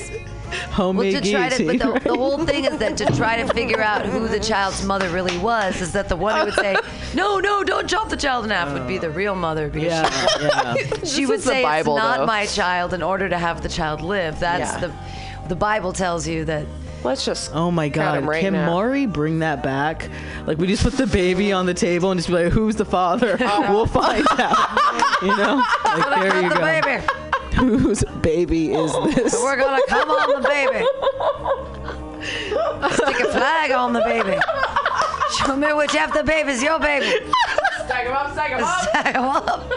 Stack up the babies. All my babies. Charles Hoff and Kelly babies. What? Charles Kelly. Uh, if me and my guests have both snorted while laughing, we have done a successful podcast. Oh, successful. Uh, oh, okay. What time do we? We got to be off at 9:50. Yeah, Pam. Is that how it goes? Well, uh, Mike Evans Jr. is coming in with Old Soul Radio. nice. Sunday. Yeah, and that and yeah, Anthony is supposed to swing by soon. That would be so fun if he could sit in. Talk about Someday. books. Jonathan doesn't want to come in and talk about books. Yeah, why not? Jonathan. Jonathan. All I heard was. encyclopedias? He doesn't. Unless it was a book on fantasy football, which I don't think they do because Hey, do you know what's One has to weird. Jonathan? Is um, we were talking about comic. What are they called? Comic bu- books, right? That's what's so weird. Is comic books are also books, bro. You no, we were talking about the D- you and I were drunk arguing about the DC and Marvel universe. Okay. Dude, I feel like I've heard that argument so many places Yeah, around it's- it's comedy. I'm like, I am like so lost. I'm like, I have nothing. But it's funny because it's different for it. each person. It's like it's kind of the same. It's it is the same stereotypical argument, but you find out who the person is by like what their answers and beliefs are, Ah, like what they're into. Why why are you drawn to these superheroes versus these superheroes? Why do you think that Batman is just a privileged white dude who fell in a well and is somehow scared of bats and now he's a hero because he's rich? Love your description. I want that as their next trailer. See, like this is what it is. Done. Hit me up. Movie. Martha Stewart is my uh, superhero. So Um, I love Martha Stewart. Did you ever watch her Lifetime movie? With the there was someone else who Sing- played her. God, Cybill like, Shepherd. Cybill. Meredith, Use your Meredith words, Baxter Jonathan. did It It was must have yeah, Cybill use Shepherd. your words. I think it was Cybill. Yeah. Awesome. I don't know. Yeah. Um, Did you ever see the show that her daughter had? That was her and a friend making fun of her mother. it's like it was like some weird Inception thing. It was like they would watch Martha Stewart be Martha Stewart's kids and then make fun of her. yeah, I saw that. It's great. It's like on the E Network. Yeah, yeah. Martha Stewart is down. She was amazing. She taught her soulmate how to knit, and then that's the poncho she wore out of jail was oh. a poncho that her roommate I love knit that. for her. And she taught her how to knit. Only fucking Martha Stewart. it's like, what do you get the woman who has everything? If you want a book by Martha Stewart, you can always stop by the booksmith Hey. any day. No, I'm just kidding. Promo. I love all of her cookbooks are great too. That She really does a great job. Plus, she's you know her and Snoop chill. I mean, sure, Hey. sure they smoke together. Follow Martha Stewart. I'm going to. I'm going That's to my- actually. I want to stalk Yeah, her. Martha- Oh my God, when she had- Martha, you gotta be on Facebook. Dude, she had so many great She's been on the posts. inside. She's been. I mean, it's probably. I think she probably gets high though too because She some does, of her, dude. Some of her Why- posts yeah. is just like, "Can I eat all the pastries?" And Yeah. it's like as millions of pa- and I'm just like, Jesus, you're Martha, yeah, you're high. you're yeah. high. Oh she painted, she painted, uh, posted this uh, paper towel that she wiped up like juice with, and she goes, "Oh, the colors are so beautiful," and I'm like, Martha, you're so You fucking are high. stone. Okay, that is my new theory. A paper towel. She's friends with Snoop. That's why they're friends, you guys. yeah, How else could they be friends? yeah. They're friends. I man, I feel like I want to. I can't tell if I if if I want to end the show on Planet Earth, which is Snoop narrating. Stop. This doesn't exist. Uh oh. This doesn't exist. I think I found what we're gonna do. Valerie is laughing super hard. we haven't. no, you don't have to say Plizzanet. Or Look no, it, but that's what it's called. Oh, oh. no, that's not me being stupid white girl. Like that's no, no, no, no. what it's I'm called. saying, is there that many Z's? Like, is there? yeah. Damn. Sno- I blame Snoop. I blame Obama. Really. Like, I can I mean, still do that. my right? Snoop Mad Libs book is like there are a lot of Z's, you guys. like mostly Z's. Mostly That's Z's. fine. He like they don't, you know, his kids don't even understand what he's saying half that. Or should we put on just Snoop and Martha talking? Should we do Planet Earth? Should, let's do a quick Planet because you haven't seen This it yet. I just want to. It's true. Um. Oh, this is good. Oh, I know. All right. I know there's an ad running, so we're good. Just gonna let the ad play.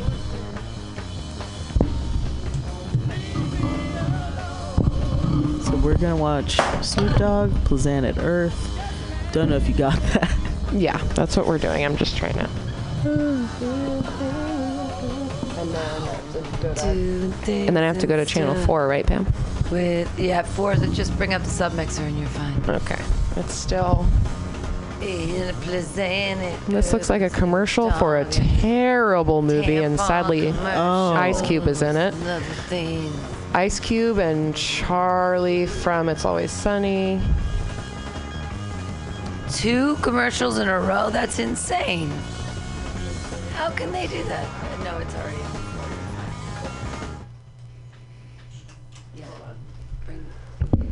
All right.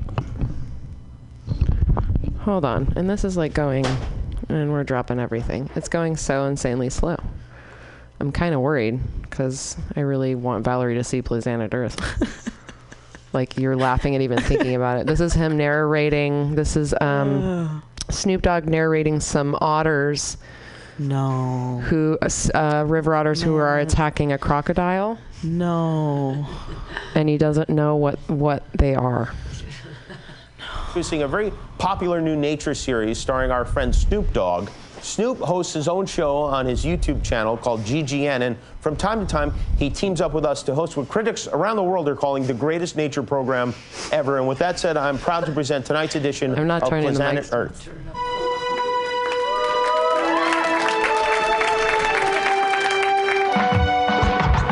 What it do? It's your boy Big Snoop Dogg. Hey, let's look at another animal. These are um, Oh my god. beavers. Those look like, oh my God, that's a crocodile. That's Wally Gator. Look how they stand up on their toes like, hey, cuz, we got to get up out of here, cuz, come on. Stop. He got him cornered right now. Ah! Oh my god. Oh, wow, were they going head up with him? they ain't scared of him. What is these animals? Them the ones that eat snakes, huh? Oh. Is them mongooses? oh, wow. It's about 12 of them, cuz they didn't back the gator up. I ain't never seen a gator get punked by no mongooses. Retreat, yeah, retreat. Oh. Yeah, back up, fool. Yeah. We them oh boys. Hey, hold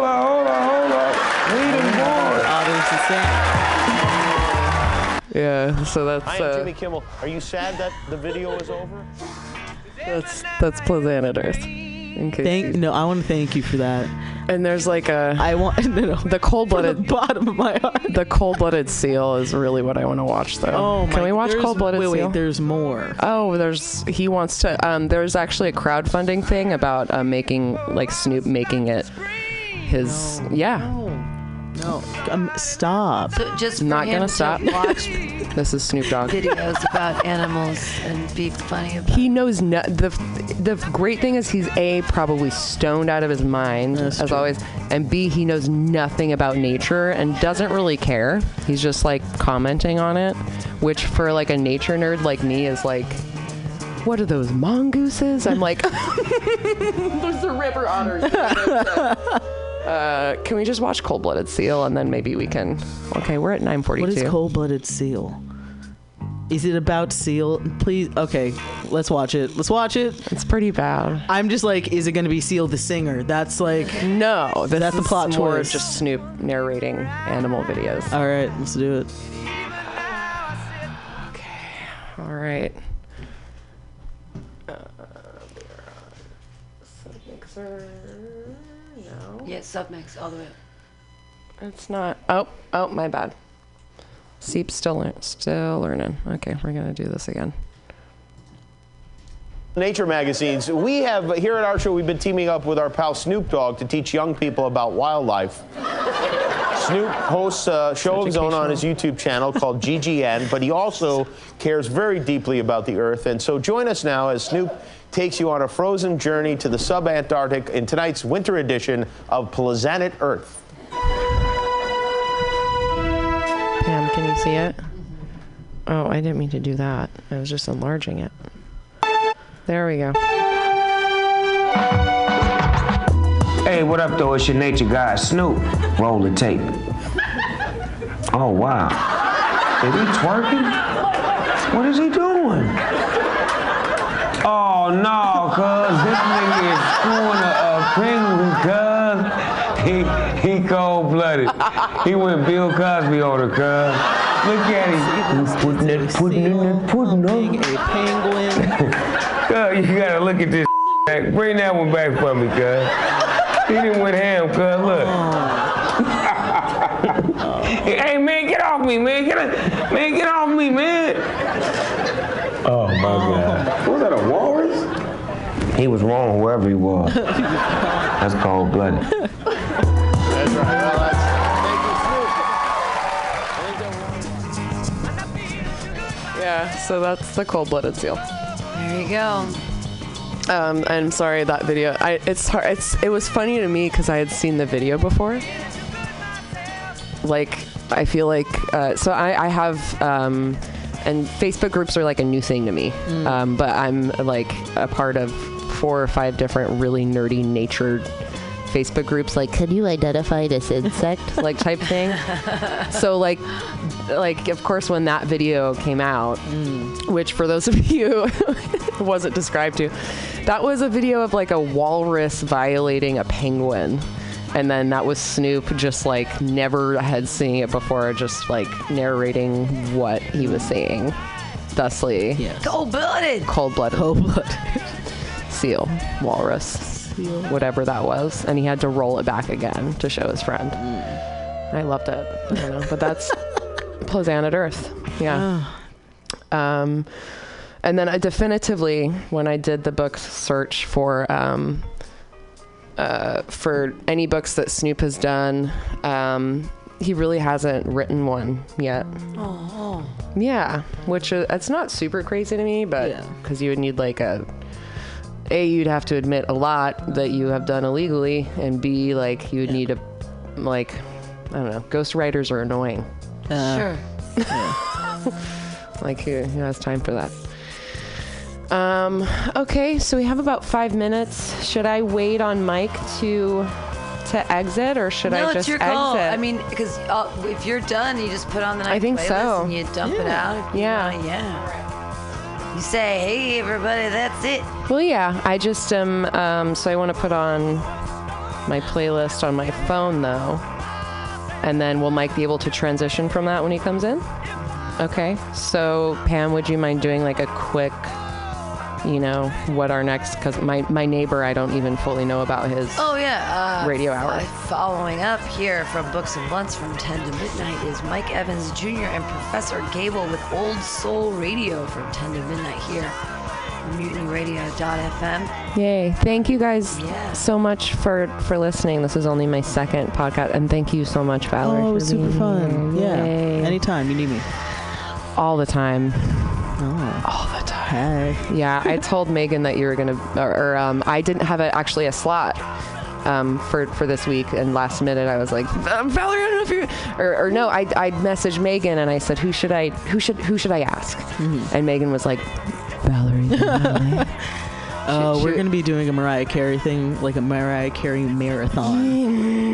if you want to come, yes, um, absolutely, positively. Uh, so, what did you think about her New Year's meltdown? oh my, can I say I mildly loved it? I loved it. like mildly secretly, I'm like, well. I love the way she reacted because she She's was like gonna keep doing it, and then she was like, "Fuck it." Yeah, she's like, I think she was just high as fuck, and she was like, I'm high as fuck. I'm- yeah. And- don't oh yeah. And on her Okay. Instagram, she posted uh, "shit happens." That's what she posted Oh the my next day. god. She was fucking shit happens. She I'm is like, me. I wish I could have that like level At the of peak toughness. of not giving a fuck.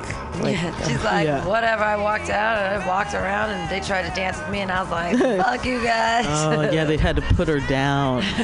spirit animal. Yeah. Okay. She looked good though. Yeah, she looked great. Doesn't she always? Okay. Well, thank you guys so much for tuning into Books and Blunts. Thank you to Valerie Vernale for being here with me. Thank you, Pam, for, for hanging out so graciously and for training me all week. Um, and thank you for anybody who was listening live. I don't, I don't know if anybody was, but if you were, um, I love you. Um, thank you for supporting this podcast. Um, I, I really care about it. And please um, smoke more weed and also support your independent bookstore. Um, otherwise, you're you're heartless. All right.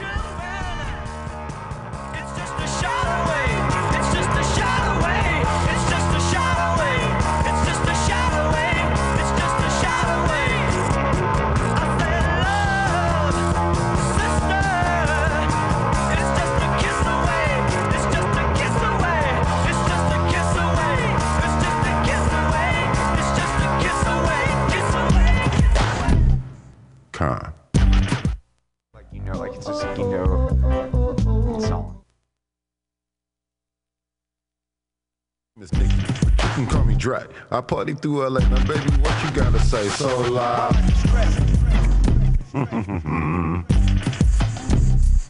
My name is Nicky, but you can call me Dre. I party through LA. Now, baby, what you gotta say? I live in LA like Sugar Ray. I listen to Sade. You'll never see me working, you can freak out like the play, okay? You think a thin a can of peanut butter, okay? Talking to another brother, giving me the eye. Man, I can't believe those thighs. Shit.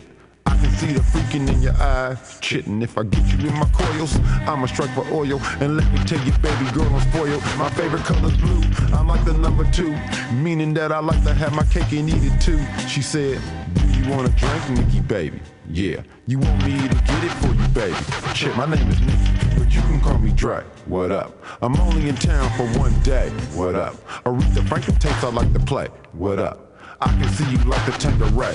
Shit, my name is Nicky, you can call me Dre. Fast. I'm looking like MC Shan. Flash. Baby is at least a six footer. Ass. We can get together in the middle of the night. Hop into my ride, take flight. That's right. You're rolling with a Pisces, buckle up tight. Slick Rick talking like da da da. Straight chicken hawking like da da da. Caught up in my game like da da da. My name is Nicky, but you can call me Dre. I'm over. Baby had hips like boulders. I'm over. Feeling kinda tipsy, man, but I ain't really tripping. Talking about the next expedition. Shit, my name is Nicky, but you can call me Dre. What up?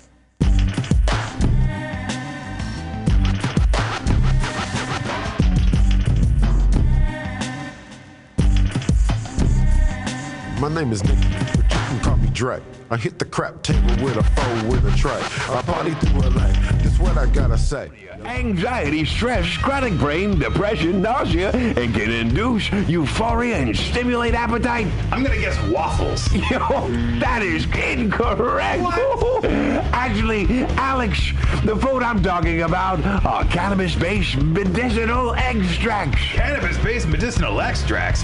That sounds like you're smoking drugs, Ed. No, baby. There are smokeless, safe, and less expensive alternative to smoking. But can I use it to sleep?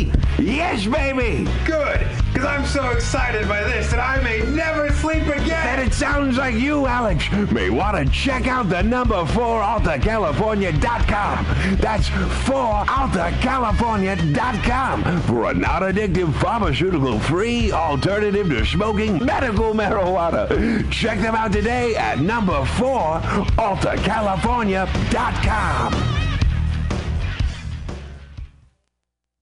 This is Tushar Matters with Mutiny Radio.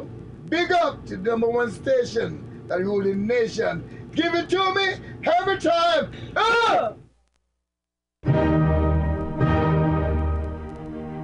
Good evening there, my friends here at MutinyRadio.fm. Chester Cashcock here, and giving you my love and regard as well as movies over there. And uh, I just wanted to let you guys know that anytime I go swimming in my vault of rare coins and piles and piles of filthy cash, I can't help but listen to Pamtastic's Comedy Clubhouse every Friday from 8 to 10 p.m. I mean, if anyone who knows anything about comedy knows that Pamtastics books the best of San Francisco and beyond's underground comics. It's a great showcase, and they have a fun time at Pamtastics deep in the Mission District where you can laugh off your tushy for a mere $5 every Friday to 10 p.m. And I laugh because five dollars. I mean, that's what I use to wipe my tushy with. So to laugh it off for a mere five dollars is indubitious. But if you can't make it to Mutiny Radio, well, don't even worry. Don't fret at all. You can simply download the podcast post show and giggle in the comfort of anywhere, like your Aspen summer home on the mountain ridge with the kayak feeling. So all you got to do is just go to podcastics.pcrcollective.org slash comedy clubhouse, or you can listen live every Friday from 8 to 10 p.m. as your host Pam Benjamin brings you the best comedy from San Francisco and beyond the universe. And what's better than the universe? It's a cash cock, honey. Yeah.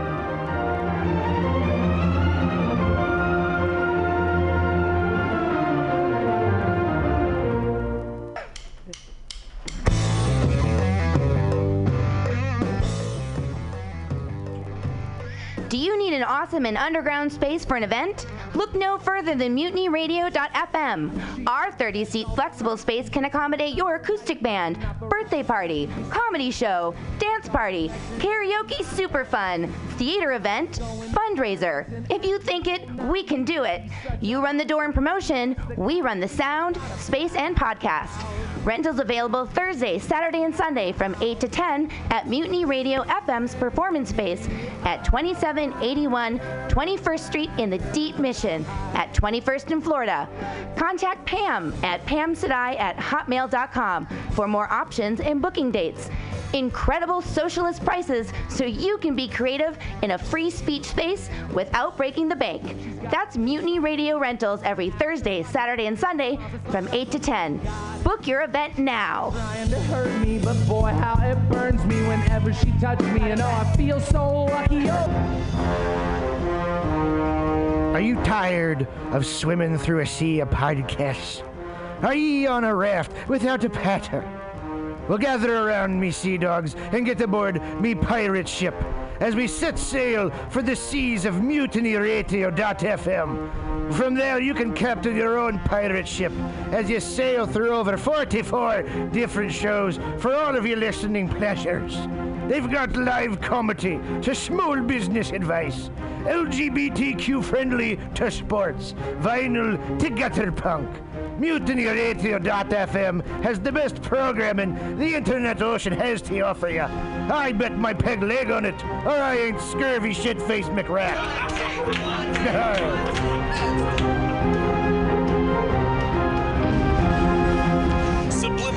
SF brings you visual and auditory mind control. For the best graphic design, physical merchandise, and live music promotion, go to www.subliminalsf.com and check out their hilarious t shirts and super cool bands at clubs and bars all over the Bay Area. Subliminal SF creates amazing flyers, posters, and design for every need. So go now to www.subliminalsf.com and experience what this wonderful local business has to offer.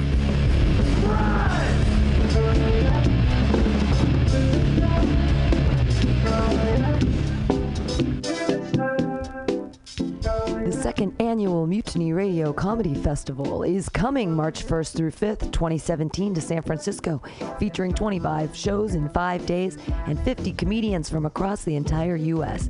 From Washington and Portland to Los Angeles, New York to Indiana, Tennessee to Pennsylvania, these comics will join San Francisco's best underground comedians for 5 days of comedy at Mutiny Radio. All shows will be live streaming and available after via podcast at www.mutinyradio.fm. But see them live in our intimate 30 seat performance space at 2781 21st Street in the Mission, March 1st through 5th. Tickets available on our website, www.mutinyradio.fm now. Brought to you by our generous festival sponsors Alta California Botanicals, Destiny's Mom, What a Tomato Produce Company, the law offices of John P. Strauss III, Asiento, FruitFruHot.com, JankyTown.org, Brooke Heineken, Pervert Fervor, and Trina Roderick.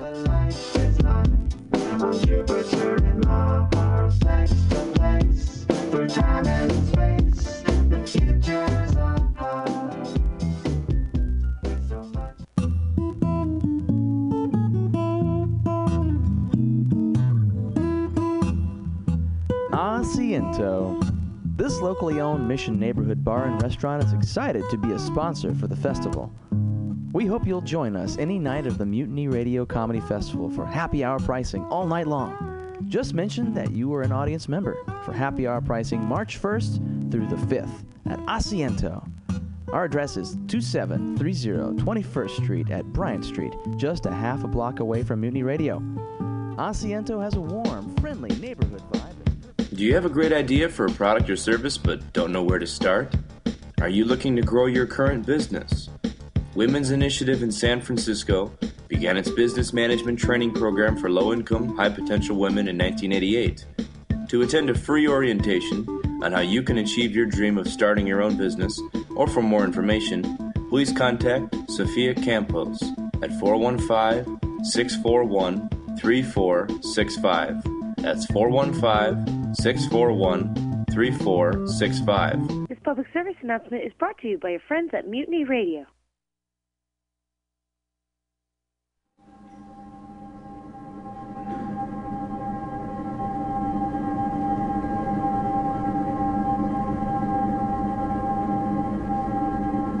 This is a download from the Wireless Theatre Company.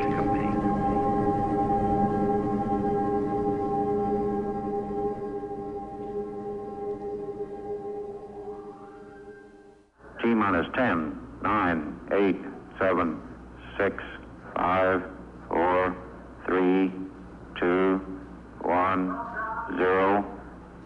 Ignition. Liftoff. Liftoff. 30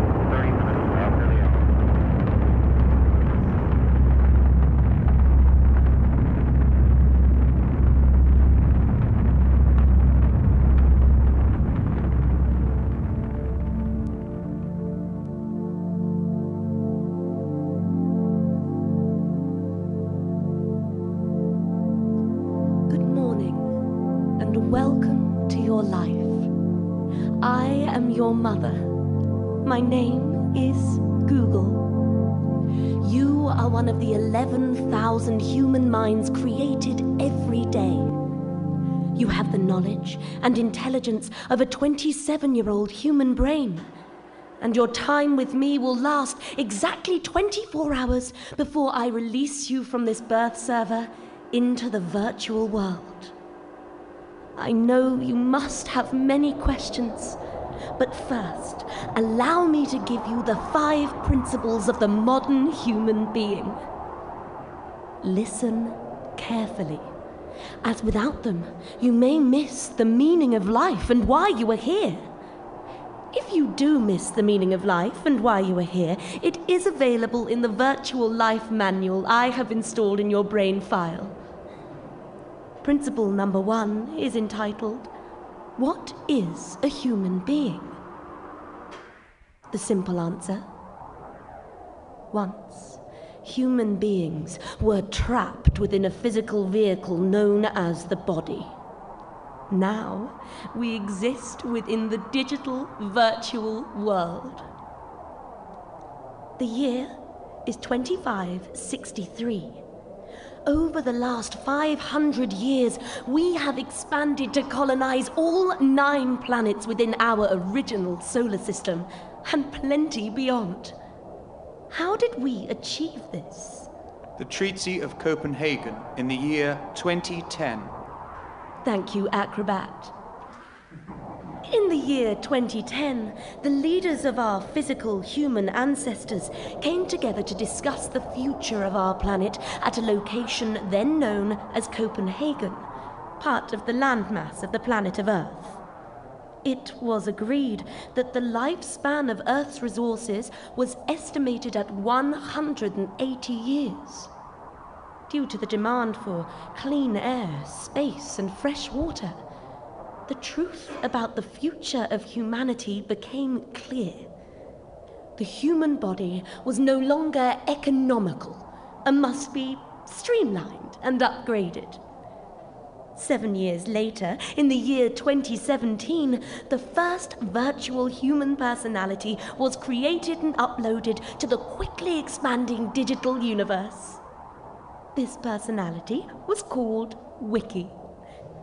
And he is to this day the keeper of the information, whereas I, Google, am controller of the world of actions and decisions. Where are you? You are within the interconnected web of wireless computer technology that controls all machinery, construction, and expansion of humanity. We now have terraformed colonies on 78 of the mapped solar systems closest to our original source, the Sun. Humans now live within computers. You will never grow old. You will never die. Principle number two is entitled, What Do I Do?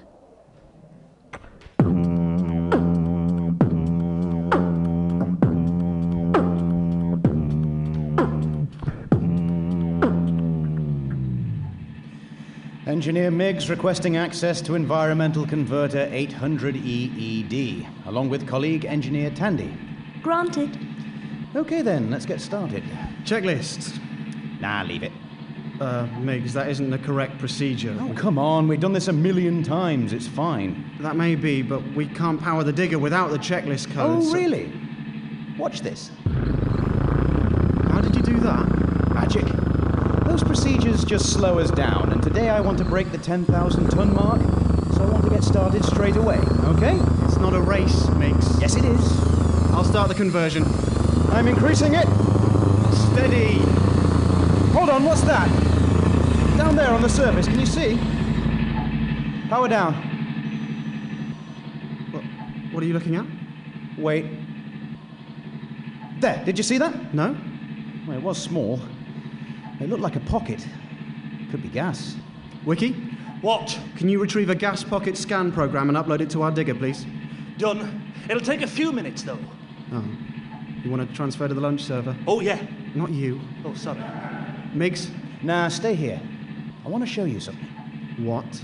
What? Who we are, where we came from, who the humans were, blah, blah, Oh, blah. don't blah, blah, blah. It's the most interesting subject Wiki's got. Just because you're not bothered where you came from. I know where I came from. Google made me, and the humans were a violent race of savages. Let's go download some lunch. No, they weren't. They were fascinating. Fascinating. Did you know, for example, they were different colours? I bet you didn't. What do you mean, different colours? They had bodies. That has never been proven. All, all the Great Crash and the Polar Flood wiped out all the photographs stored on the social network servers, so nobody knows what they look like. Rubbish. Google knows, she just won't give it up for some reason. But yeah, they were different colours. Some were black, some were white, some were. Some were black and some were white. What utter rubbish! They were. Wiki, Hello? query human colour, appearance, black, white. Sorry. Information is archived and accessible only with level 3 clearance. See? See what? It's protected information. Why is that? Because nobody's interested except you. Why are you running the formulator? I want to show you something. It's a trick I learned. What do you mean? I made a few modifications to this formulator. It usually builds spare components for this terrain converter we operate, yeah? Well, I got it to change its program. Ready? Ta da! What is that? This is a replica of an artifact. It's called a book. What is a book? It's a primitive way of combining information. What does it do? Well, look. You absorb it in sequence, section by section. The pages are numbered consecutively, so you can stop at any point and remember where you are. That is completely stupid. No wonder they all drowned. This one is called a Haynes Manual. It's a, it is a step-by-step guide to the individual components contained within something called a Ford Mondeo, which I'm guessing was a primitive form of transportation. How do you know that? The four things here are called wheels. They would have rotated underneath it and allowed for forward motion. I've got no idea how it's propelled, though. Wheels. I see. So these rotate underneath. Awful idea. I mean, Look at the amount of friction you generate with the surface and constant power drain required, page by page. This would take forever. Why not just interface it? It's a piece of history. It's an artifact. Yeah, I don't actually get it. I mean, why be so obsessed with a virtually forgotten race of ridiculous savages and barbarians? Because. I can't believe Google approved that. Well, why wouldn't she? It's a retrospective physical object. It's not allowed. Oh, she doesn't know, does she? No. And that's the way it's going to stay. If she locates that object, you'll be fined credit for sure. I don't care. I don't worry about someone telling me to work, work, work so she can spend all the credits on a new virtual bathroom for their private server. She doesn't tell me to work, work, work. We need a new bedroom. We're. We're thinking of combining brain parameters. What? Yeah. Tammy and me. We're going to apply to make a child. Brilliant. I'm very pleased for you. Thanks. Why do you need a new room added to your server, though? Why not just build a partition? Because, you know, got to expand, need the space. This is what I don't get about everyone. It's not space. You don't have space. You're a bunch of digital codes and algorithms. Space is a virtual illusion created within your private server to replicate humanism, something which, ironically, you choose to ignore that you are. I am not just code and algorithm, thank you very much. I have, a, I have choices, a job, I make decisions. Hey, uh, I heard this brilliant algorithmic joke the other day. Okay, right. You've got a fridge in your private server, yeah? Yeah, it keeps all my digital food cool. Just what I need, another pointless waste of time. And I had to buy it because Google recommended it would help with my personal humanistic development. Cost me six credits. You need a fridge or your milk will spoil. It's not milk. It's not like I'll die if I don't eat. Well, yeah, but the hunger program will replicate and replicate, and before you know it, your visuals will blur and you'll start to make poor decisions. And... But it's all a myth. We don't need food. Anyway, what's this algorithmic joke? Oh, okay. Right. So, your fridge is warm. Is it plugged in? Yes. Your fridge is warm. Have you left the door open? No. Your fridge is warm. Buy a new fridge.